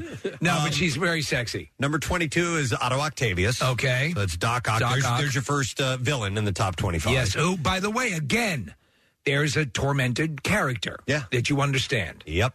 Uh, number 21 is T'Challa. Yes. So that's uh, Black, Black Panther. Panther. Uh, number 20 is Nick Fury. I would love to know the story behind Nick Fury. You're gonna find he out. sold for Amway. Captain- oh no way! Captain Marvel's going to go into a lot more of Nick Fury's backstory, and it takes place in the 90s. Nick Fury may be a really, really, really old person like Wolverine. Yes. Uh, they may have done some uh, uh, some testing on him or given him, uh, from what I understand, that he's actually older than he appears. Uh, Black don't crack. Uh, totally. Uh, 19, Jean Grey. I'm surprised she's that far down on the list. could be the most powerful of all of these characters as far as sheer power because when the Dark Phoenix took over, she destroyed an entire planet. So that's pretty powerful. And that really that that cut down on her party invites. Yeah, it did, unfortunately. Uh, number 18 is uh, Clinton Barton. Why am, I- that's oh, Hawk- why am I having a Hawkeye. brain fart? That sounds Hawkman. familiar. Oh, there we go. Okay. Yep, Hawkeye, whatever you want to call him. Uh, and uh, and BJ Honeycutt. Uh, yeah, that's right. from The MASH. other superhero. The other superhero from MASH. Uh, then you have uh, Wanda Maximoff. Number 17 number on a list Kathy could care less about. She's Scarlet Witch, uh, Wanda Maximoff. Uh, then you have Henry Pym. Ah. Hank Pym, who was the original Ant Man. Yes. Uh, number 15, Norman Osborn, Mm, who the was Green Goblin. Yep. All right, And- so wait. Uh, and Harry's uh, uh, dad. Harry's dad. Okay. Willem Dafoe. Harry Osborn is. Uh, does he become a goblin of some sort? He becomes so there was Green Goblin and Hobgoblin, and I believe Harry in the movies was Hobgoblin. And then there I, was Goblin the Nobbin. I don't know. I don't know the comic book lore of Spider-Man nearly as well as I do the movies. There's, I used to be much better because there's just so much to know, and um, you know, there. Uh, honestly, we you have to pleasure ourselves sometimes. uh, number fourteen is uh, Henry McCoy, Hank McCoy. Yes. that's, uh, that's Beast. I always liked Beast a lot. Great character. Yeah. Did you like uh, Kelsey Grammer as Beast? I did. Yeah. I really because that's how he was portrayed in the comic books. Right. Uh, very very studious, wore these little glasses, and was ex- you know extremely intelligent. And he said witty things like "Oh my stars and garters," which is Yeah. a regular uh, for him. uh, but uh, I always like that character Beast. Uh, number thirteen is Max Eisenhart, and that I don't know. Uh, and that's pretty high up. Nick. Uh, genius experiment? Mag- oh, it's Magneto. Magneto. Oh, That's his That's original his name. name? Eisenhard? Why did I never know that? he's in the um, uh, the concentration camp, right? At the Yes, beginning? right, but wait, wait, is that what he calls him now? I don't know. Uh, Magneto's awesome though. Another yet another villain who your heart goes out to. So in in um in Apocalypse, when they have his when he's tried to set his life straight, he's trying. He saves a guy's life in the factory, and it ends up blowing up in his face. Mm-hmm. So he's trying to do what he thinks is the right thing. Right. There's this horrible, you know, discrimination against mutants, and he's just trying to stand up for them, but takes it to an extreme level of let's eliminate all the human beings. Too much, yeah. So is that uh, an allegory to uh, Martin Luther King Jr. and uh, Malcolm X? I, I read at one point that Stanley used that debate uh, to frame Magneto versus Professor X. Wow. know. It's very possible. Mm-hmm. It very well might be, Nick, you know, because they were, yeah, you know what? That makes total sense. You know, you have the any means necessary on one side with uh, Magneto, which would be the Malcolm X, and then the Charles Xavier, let's all live together. We can learn to be, we can learn to cohabitate together. So that's a, that's a great allegory. Uh, Jonathan Storm, Johnny Storm. Yes. So that's um, uh, the Human Torch. Chris Evans played two Marvel characters. and Obviously, Captain America was better for him. Agreed. So that's number 12. Number 11 is Charles Xavier, Professor X. Uh, number 10, Scott Summers. Number 10. Number 10, Scott Summers. And uh, that's Cyclops. Cyclops. Uh, number nine is Matthew Murdoch. Daredevil. Oh. Daredevil, of course. Boy, he's way up there, man. I He's in the top love. 10. I love Daredevil. I've always loved Daredevil, and one of my favorite Daredevil treatments was the one Frank Miller did, who also breathe, was able to breathe life back into the Batman series. Yeah. But the, the Frank Miller Daredevil storyline is phenomenal. Uh, here's a character Steve came around on. Stephen Strange is number eight. I was not. I was vaguely aware of, of Doctor Strange, and then in um, and I love the. I really did love the movie. It was like a big M.C. Escher, you know, painting come to life. And then in the uh, in Infinity War, when they let him do what he does, I was like, oh, okay, now I get Doctor It's Mm-hmm. pretty Strange. awesome. Yeah, yeah. I was. Uh, I didn't know much about him to be honest until the movie hit. Uh, then you had uh, number seven, Victor Von Doom. So Doctor Doom. Victor Von Doom is, is to me is is is more of a, one of the rare sort of I think one dimensional villains. Yeah. in, in the lot. Very vain. Yeah. And just wants to satisfy himself. Right. Uh, But we num- all do it sometimes. Well, of course, he said we need time Yes, for that. indeed. Uh, number six is uh, Benjamin Grimm. Ah, the thing. Yeah. Uh, so Tragic character. Yeah, Who- Who, absolutely. turns a though there is there he does have a girlfriend in one of the fantastic and he has I guess throughout the lore. I don't know how that works out. No. Uh, during uh, Well, that's that theme is common in in a lot of Stanley's stuff. The forbidden love. Yes, uh, there was there was a great story arc. gonna go in- home and bang my rock. in uh, X Men, which was um, it was uh, Rogue and Gambit, and Yeah. they were deeply in love with each other, but. You can't touch Rogue. You can't have physical contact. She'd kill you. They couldn't kiss anything, but they they had this love for each other. All right, then you have uh, we're in the top five. Top five. Number five, uh, Thor, Odin's son. Thor's awesome. All right, so- unbelievable. Thor's awesome. And when he arrives on the scene in Infinity War at Oh, the end, my God. step aside. It's awesome. All right, so on your list it says Odin's son is one word. He's he's Jewish. Okay, but um, is his last name Odin's son? I know he's Odin's son. Yeah, it's like somebody in in, in days of Yeah, yore, like Johnson. Johnson, exactly. Okay, Hmm. Thor Johnson. Your dad name is John Thor Johnson. uh, Name is Named Thor. Johnson. Johnson Thor. Yeah. your fries are ready. Grande latte. These are very good. Johnson Thor. You're gonna fix that, buddy. Uh, uh, number four is Reed Richards. Oh, Captain Fantastic. We missed the number six. Oh, Oh, he's Mr. number Fantastic, six. not Captain Fantastic. Mr. Fantastic and the Brown Derby. I would say this. Um, I, I- I always liked the Fantastic Four. I was never hog wild for the Fantastic Four. Me either. Cartoon wise, I love the Fantastic Four. Uh, movie wise, they kind of uh, missed the mark. They on did. both of them. And, The- the and then in worst the scene- reboot, they dropped they dropped the ball again. Yeah, well, I guess it was in the the Rise of the Silver Surfer when they had the Mister Fantastic dancing on the dance And floor. And stretch, I'm yeah. like, oh god. However, so dorky. Lawrence Fishburne as the Silvers. I love the Silver Surfer. I Mhm. wish they would give him a little bit more. That was a great character. Yeah. God, when I was a kid, I did like Silver Surfer. And I drew lot. him a lot. Uh, then you had because he had the Mercury surfboard. Mercury surfboard. Yeah. Freaking Mercury surfboard god.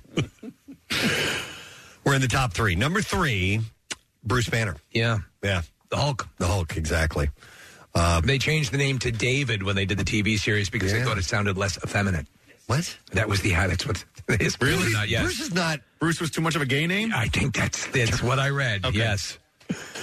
I wonder. It's not like it's Percy Bannon, right? I wonder. it- You know, the the alliterative names are obviously very, very big. Yes, in uh, in comic book lore. So Bruce Banner, you stick with that. Uh, number two, Tony Stark, uh, Iron Man, and this is you know the movies I think help propel that along. Well, also stop and think about it. You know who? Robert Downey Jr. Could you be any more perfect in the casting? I remember when that first movie came out and John Favreau directing and the whole deal. I was talking it up so much that my wife, who really could have given a rat's ass, got so excited that I we were doing the show the day it opened up, and she texted me that she she went to like a ten o'clock in the morning matinee without me and saw it. Uh, there is a serious omission here because I'm. You know what number one is, right, Steve? Yes. Oh. Um, you know what name has not been said yet, and I, am I'm looking back. I I, I know I, I uh, Steve Rogers. Steve Rogers, Captain America. Yeah, I, d- I don't see it. But this is based on the algorithm of the searches. Then that's got to be incorrect. Hang on a second. here. Because Captain America is one of the absolute foundational. Well, was it not entirely a Stan Lee character?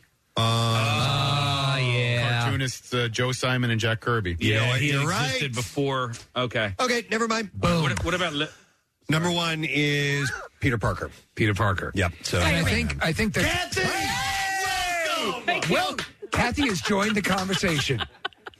Um, fanfare or something. Something. Give me something. You know what that just reminded me of? In Revenge of the Nerds too, the nerds are all going through these figures and they're Uh-huh. going, it's, uh, you know, and I'll, I'll take the square root and the uh, pi- and this, and blah, blah, blah, which is two, and two plus two, and Ogre goes, four!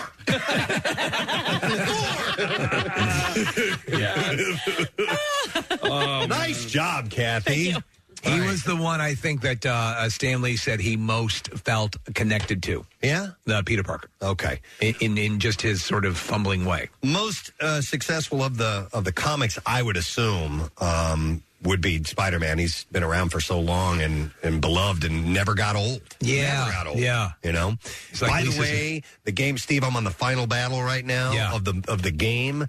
Um, I had to stop because I died so many times. but I'm in the final battle. Th- This is one of my favorite video games of all time. Wow. Yeah, this So current I'm about Spider-Man. halfway through. I, am- I- I keep stopping and starting. It's fantastic. Um, so anyhow, we got so much from the mind of this guy, so much entertainment over the years, whether it was you know bonding with another person, uh, your you know a relative, or or, or or making friends by talking about this stuff. Going to see these movies now have, have turned it into a multi generational thing. It's so awesome. And it's not it's not just a comic book guy nerd thing. It's everything. The amount of women who are into this and rabidly into this, and the uh, just uh, everything. Uh, uh, It's for everyone. Elon Musk tweeted out yesterday about it. There's a genius right He's there. Tony Stark. Yeah, yeah, exactly. So, uh, but 95 years, what an amazing legacy from Stanley. We need to take a break. Be back in just a moment. Stay with us. Get social with Preston and Steve and WMMR. Facebook, Twitter, you know, the usual places. 93.3 WMMR presents Money Clips. oh, Wow, we have a lot of clips. Your shot at stuffing 500 bucks in your money clip seven times a day.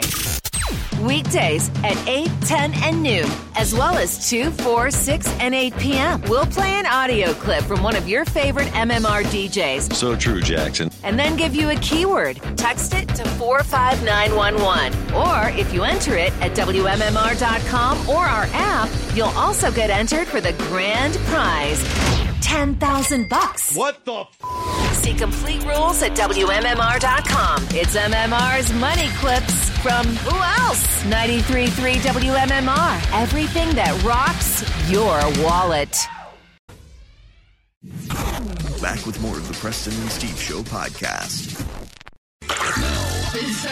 WMMR presents Preston and Steve's Bizarre, File. And this edition of the Bizarre Files is brought to you by Monster Mania. Meet the biggest names in horror at Monster Mania Con 46 with Matthew Lillard, Skeet Ulrich, both from Scream, plus William Zabka and Martin Cove from Cobra Kai.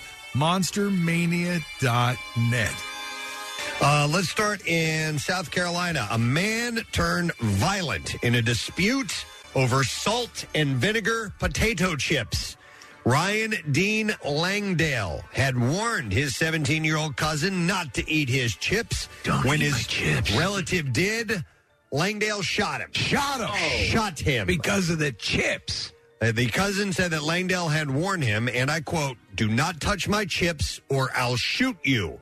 And what did he do? Well, He shot him. He shot him. Langdale now faces additional charges because the story he originally gave to authorities didn't add up, they said. Langdale reported the incident as an accidental shooting. The sheriff's office said Langdale told deputies his cousin had accidentally shot himself by dropping a hunting rifle while cleaning it. Uh Uh-huh. huh. The sheriff's office said we knew from the beginning that something wasn't right. The more we looked into it, the more it seemed odd. So, dude shot his cousin. They did an intense session of good chip, bad chip, and that's how they got it out of him. It was over the salt and vinegar potato chips. Do you like those chips? They're my favorite. Yeah. Oh, no kidding. They're really good. I love them. Kettle cooked or regular? Uh, I'll take either, as long as it's got that salt and vinegar flavor.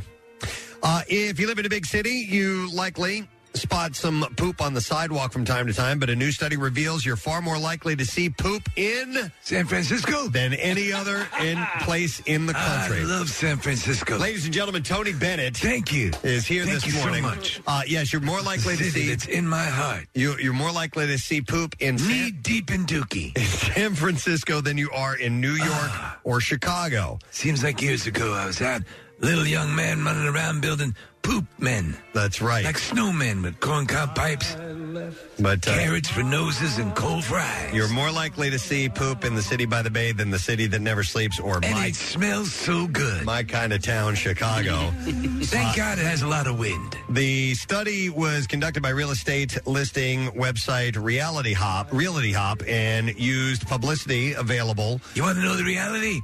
It's a lot of poop. And three three one one data to find there were twenty one thousand complaints about feces uh, logged in San Francisco in two thousand seventeen. I get it, and that is ten times as many in New York City and twenty times more than Chicago. Is that not staggering that that many people are crapping on the streets? The number of poop related complaints logged in San Francisco has risen every year since 2011, and the data. God, I gotta get back there. The data shows no correlation between median home value and feces sightings. In general, People are so free there, Preston. They just drop trow and let it pour out. In general, people were most likely to complain about feces sightings on Mondays than Tuesdays. You know that big curvy road out there in San Francisco, Preston? Yeah, that's uh, Lombard? Lombard Street. Yeah, I want to poop on every curve. I almost made it once. And uh, they are far more relaxed about seeing the stinky stuff on the weekends, by the way. So, Well, weekends are the time for Dookie. That's right. So, lot beautiful city, way more poop bathed than I in human poop. Ever uh, anticipated? It's unbelievable. You've had, I mean, the amount of stories coming out of there is just ridiculous. Lots of stories. They may need to look into correcting that. dude, when when we were in uh, Copenhagen in Denmark, and we were taking a walking tour of the city. Don't tell me it can beat San Francisco for poop. I don't know, but I, saw. don't want to hear it. A fresh pile of human poop. Of human poop that our our tour How you guide making me homesick? pointed out to us that it was next to a you know a very significant historical statue. Oh my god! It was, it was fresh, still moist human feces. Nasty. It just defies all reason. All right, moving on. A crash. Why? A crash between a log truck. Again with the log. And another vehicle has police saying that one of the drivers is lucky to be alive. It happened Tuesday afternoon in Louisiana. The log truck was stopped at a red light when the second vehicle slammed into the rear. When the vehicles collided, a log went through the front windshield and all the way to the back glass. And I mean, right through the driver's side. Dear God. And I saw the picture of it. It looked amazing. The woman was able to move her head to avoid being hit by the log. There was also a one-year-old child in the back seat, and no one was injured in it. If you saw the, saw the photo, you'd be amazed how somebody didn't get killed in this. Police This are is astonishing. They're still investigating the crash. It was a very big log, by the way. I used to have a uh, present. It was a, it was kind of made the rounds years ago. It was a, a DVD of highway safety films, Mm-hmm. and in this film, they show the different crashes that can result from erratic driving and not paying attention to the road. And this truck driver was transporting rebar, so he has the rebar in the back of the truck. He had to slam on the brakes, collided with something. All those bars of rebar blew through the cab, through him. Yeah. So he's got like seven rebars sticking through his chest. Oh, my Unbelievable. Terrible. Did he die? He died. Yeah. Uh, two more stories. Uh, Heldsburg police are hoping to nail the thief who snatched a hammer, but not just any hammer. It's a 20 foot long hammer. It's made from steel and wood, and the hardware theft couldn't have been easy because it weighs about a thousand pounds. I bet when he tried to pick it up, he pooped. It's it's part of an art installation program and was on loan. Uh, the hammer was discovered missing last Friday from the front of the Heldsburg Community Center, and they have no idea who could have gotten away with this thing. It's gigantic. It's very impressive. It's really cool looking. Uh, by the I way. think, yeah, who wouldn't want that on their front lawn? And I saved the best, sort of. you started with the best, my friend. Uh, for last, this is from Scotland. A man is fighting for his life after a dog bit off Oh my god. his penis and testicles. Oh my god! Yes. are a murderer. You're a hater. Uh, okay. Emergency services raced to the scene in Haddington East, uh, Lothian. After the alarm was raised on Sunday, cops found the 22 year old victim unconscious in a pool of blood in his apartment. God. An old English bulldog, which was drenched in gore, was also found at the property. It is understood that the animal belonged to a friend of the man. Uh, ambulance crews called uh, for police backup, and the victim was rushed to Edinburgh, uh, Edinburgh Royal Infantry, uh, Infirmary for treatment. Uh, he's now thought to be in a coma, having to be removed, uh, had them to move, moved to Western General Hospital. Well, there's no coming back from that. I No, mean, the- you you know you've you've been mauled. You've had your your junk destroyed. he lost his penis and both of his testicles as a result of the attack. So that is, was he doing the old trick where you put the little cheese treat on top of your penis? I don't know. Uh, the victim hasn't been interviewed by cops and he hasn't regained consciousness since the incident. The dog is being held in a kennel while cops carry out a probe, and it's not known if the man owns the dog. A source said officers who were there are confident the injuries were caused by the dog because of the extent of the damage. They We're said fairly confident that the dog bit his schlong off. uh, the the uh, police officer said everyone there was shocked and sickened by it. So that's Sounds like wow, Oh a gory, bloody mess. God, that is messed up. All right, and there you go. But I got in the uh, bizarre file for you this morning. That was tough. Say that. MM Barbecue 2021 It's an entire day of everything that rocks with MMR. and eight of our favorite bands. Jane's Addiction. The Offspring. Cheap Trick.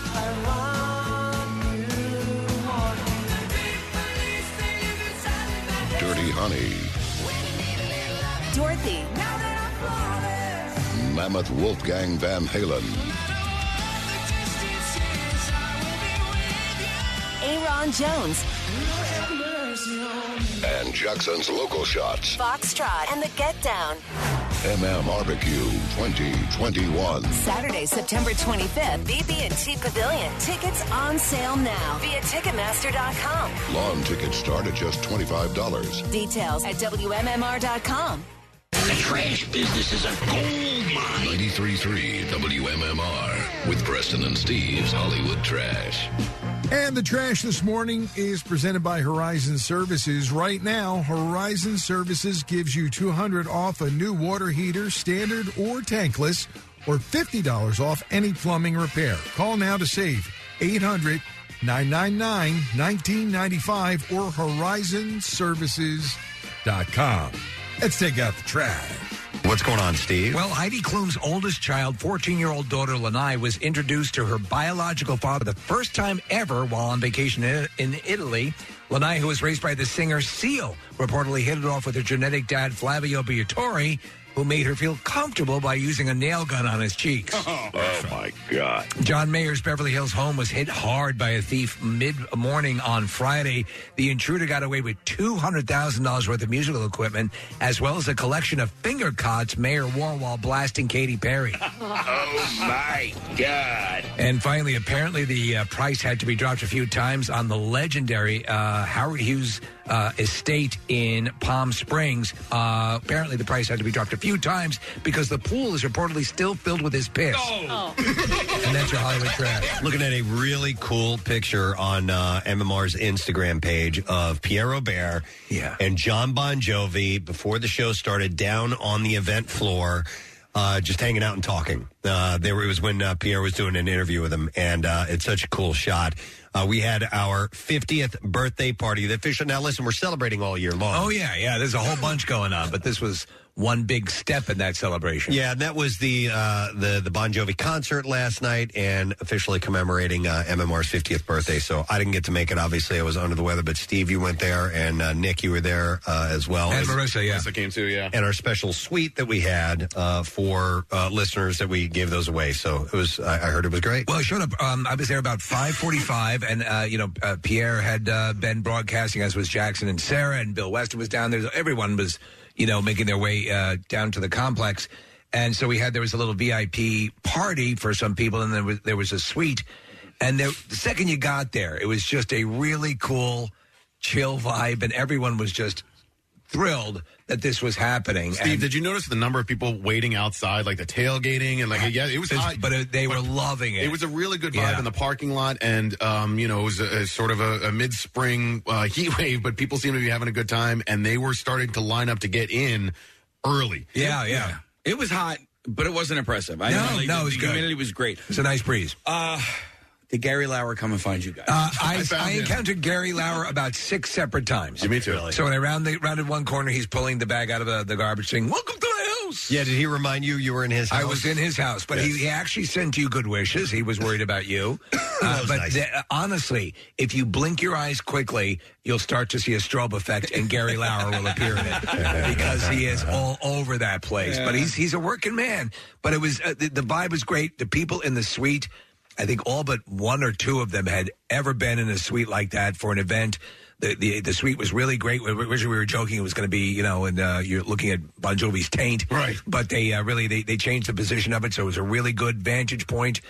And uh, you know, uh, Jackson and uh, um, Sarah went up early. They brought um, uh, they did after the opening band. Or did they bring up that opening band? They did, yeah. They, they entered the intro. Uh, What was the name again? Because they did a, they did a really good job. Uh, get the foxtrot and the And get, down. the Get Down. They did a good job, man. They they, Yeah. they they had like sort of a a proper arena sound, and you got to imagine this is a band that you know I don't know what level of, of venue they were playing, but they certainly aren't playing the Wells Fargo consistently. Right. And uh, it was it was cool, and they they really brought their A game. It was a lot of fun. Nice.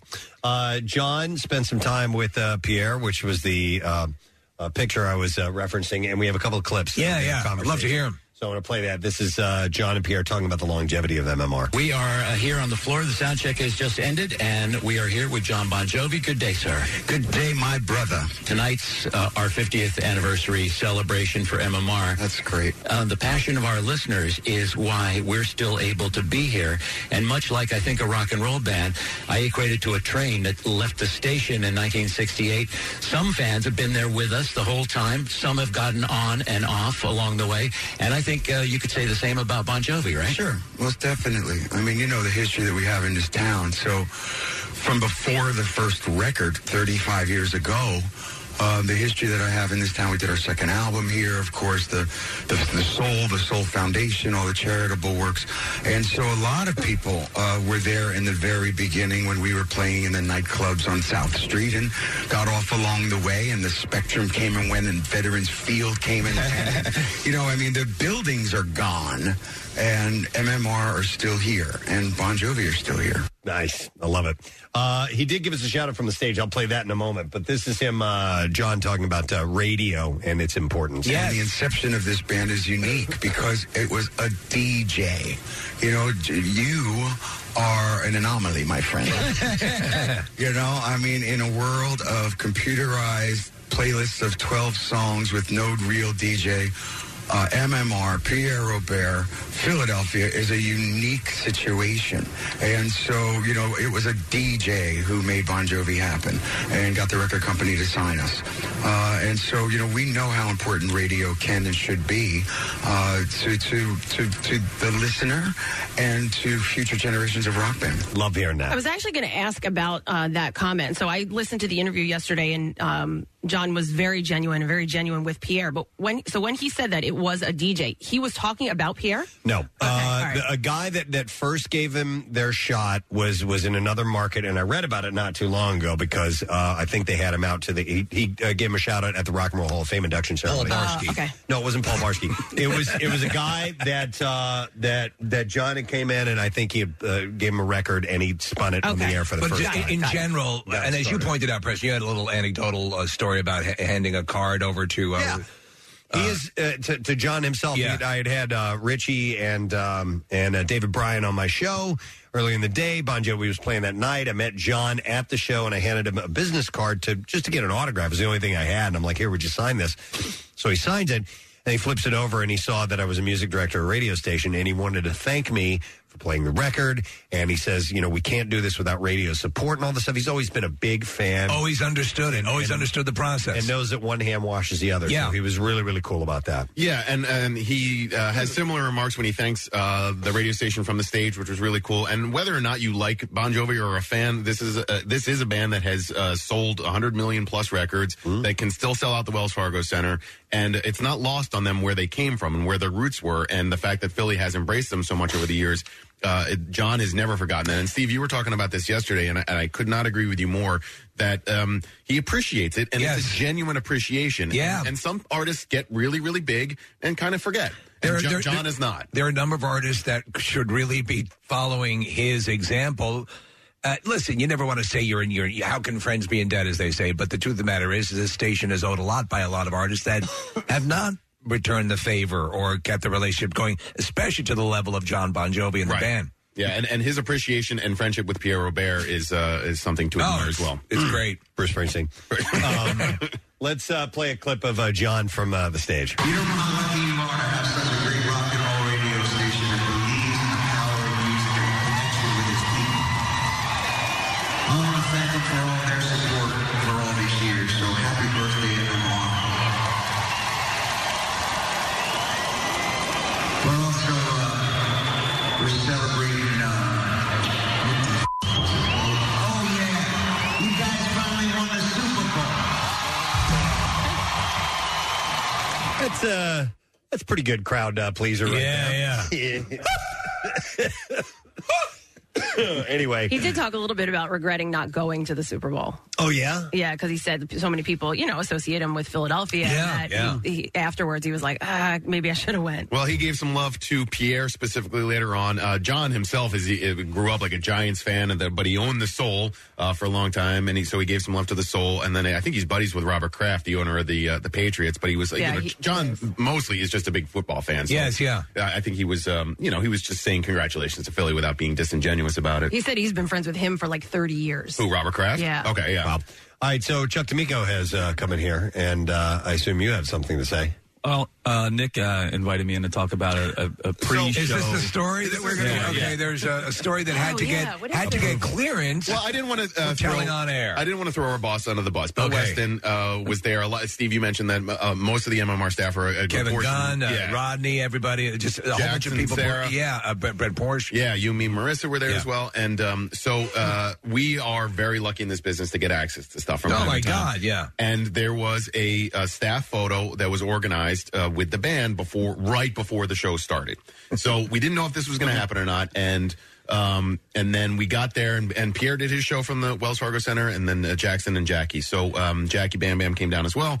And at about eight o'clock, we all uh, went into the bowels of the Wells Fargo Center. And we, you, when you ever do these, whenever you do these types of things, you have, there's a lot of standing around and waiting.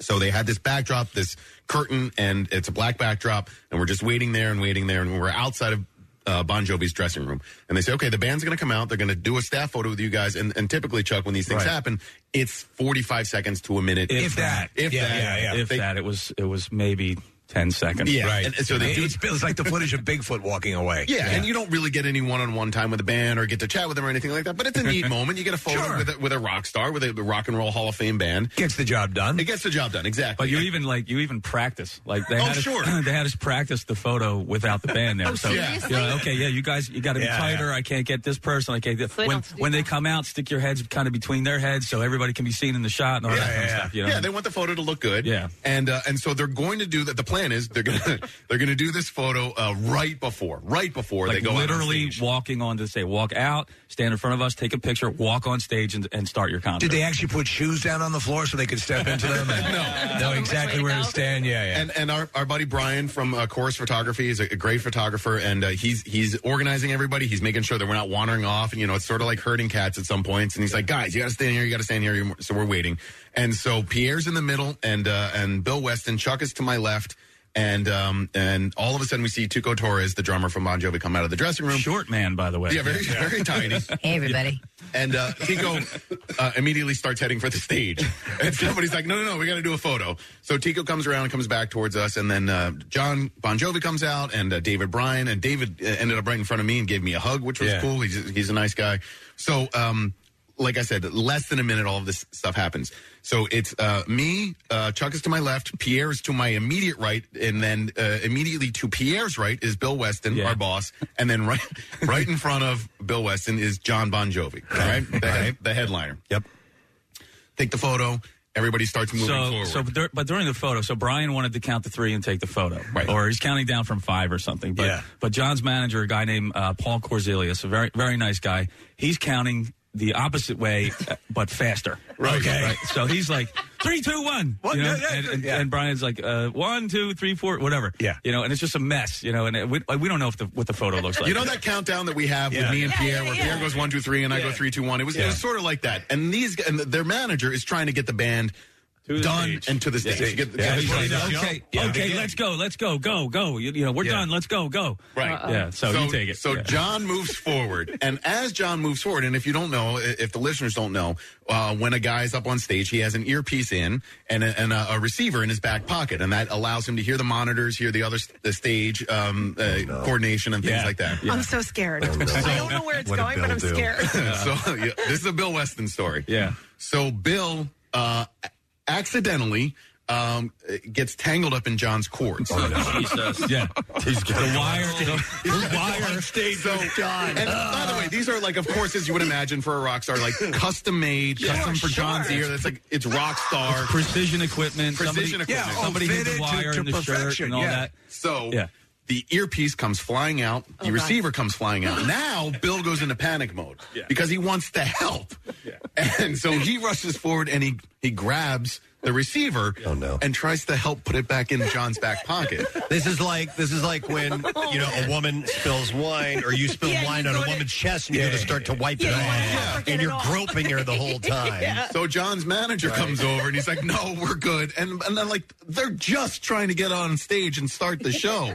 so now John's kind of thrown because it like he's got his equipment in and now it's off and now he like he can't run out on stage like he's ready to go. So Bill's just like, "I'm sorry, I'm sorry," and Bill goes into apology uh, panic mode. Okay. Well, uh, he felt terrible and I, and it, like. As he should. As he should. He messed it all up. But it was a pure accident. But how did he get tangled in the wires? He must, maybe perhaps when they were standing side by side, he put his arms- Yeah, Yeah, listen, and, and in there's- so doing, caught his hand. There's 12 or so people from MMR. You know, there's Yeah. all the staff, Pancake and Pierre, Pierre and everybody, and there are I think seven or eight members of Bon Jovi because there's the there's the main band and then there's um, uh, uh, support acoustic guys, guitar yeah. and support guys and percussion. So there's a lot of people in a short amount of in a tiny amount of space for densely this. packed. And, it's, and and when, if you ever take a picture with Bill, Bill wants to look informal, and he'll put his hand down your pants.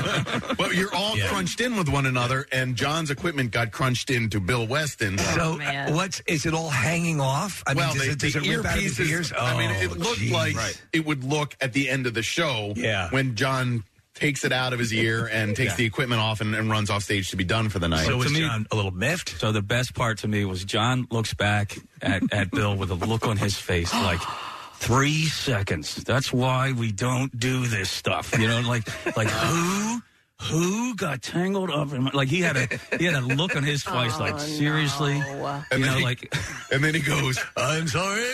No, John goes, "Who is that guy?" Did he really? and they basically they basically have the same haircut. too. Yeah. two. the program You know? director of the station. Who is that guy? Trying to look like me. Yeah, yeah.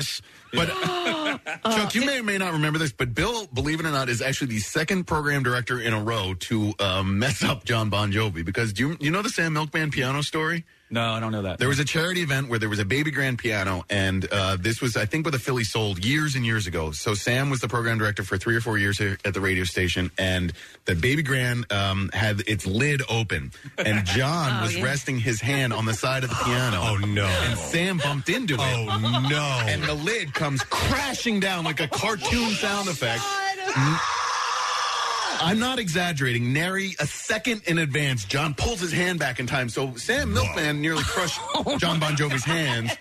All Bill did was piss him off right before the show started. Why does this guy even do anything with us? at this point? Seriously. Uh, well, I, yeah, I know. Listen, Oh, my Bill God. is. Uh, I I bet you Bill was. He in, felt hy- awful. in Yeah. Hyper apology and panic mode. Oh dear God! But it was funny for us. Yeah. Is that why when when Joby went up stage, Bill was being dragged in some cords behind him? I'm sorry. I'm sorry. Wow. So that happened. All right, all right. Well, there's a, there's a story But now. if, if that was the only glitch in the night, then uh, it was it was a great night. And John, to his credit, went on to thank the radio station, to thank Pierre. and- You're not going to believe what just happened. Some old man. Didn't thank Bill Weston from the stage? Did not, no. No? I want to thank everyone, but there's one dickhead I'm leaving out. That guy. That guy. Put his picture up on the monitors. Who is that guy? Oh my god, I can't believe he said that. All righty then. So Yeah. We were talking about Spinal Tap moments the other oh day, my Preston. God, that's one of them right Yeah, there. yeah, yeah. Oh man. Uh, did you guys stick around for the majority of the show? Uh, I know you did, Nick. Yeah, I stayed until about uh, um, three or four songs left. Brent Porsche uh, got a copy of the set list and, and forwarded it to me. So um, kind of a, uh, as you would expect, a conga line of hits. Yeah, it was. Yeah. Yeah, and and uh, he did a cool thing in the uh, John did in the middle of the show um, where he came out. Where's Bill Weston? yeah, no, he went to um, he did a sort of side stage thing with just him. So uh, for Bed of Roses, right? That's the name of that Yeah. song. Yeah, Mhm. and and another ballad. Um, he was just out in the audience um singing to the to the crowd so that part was cool the whole the rest of the band stayed up on the main stage but john came out in the into the crowd nice uh, so that was cool and um yeah it was a lot of philly love a lot of mmr love and, and i was glad that i was there Nice, excellent. Yeah. So, uh, and, and I'm glad uh, that Pierre got some uh, one-on-one time because he not only spoke to John, but he spoke to spoke to uh, David Bryan as well. and the other guys. Yeah, and Phil X, who's a super nice guy. Phil X, by the way, was in. Yeah, he was in Triumph for one record. For one record. So, yeah. Yeah, Chuck so was he comes happy. walking up for the for the photo, and I said to him, I go, uh, I go, Phil, man, I loved your Triumph record. Nothing. I mean, nothing.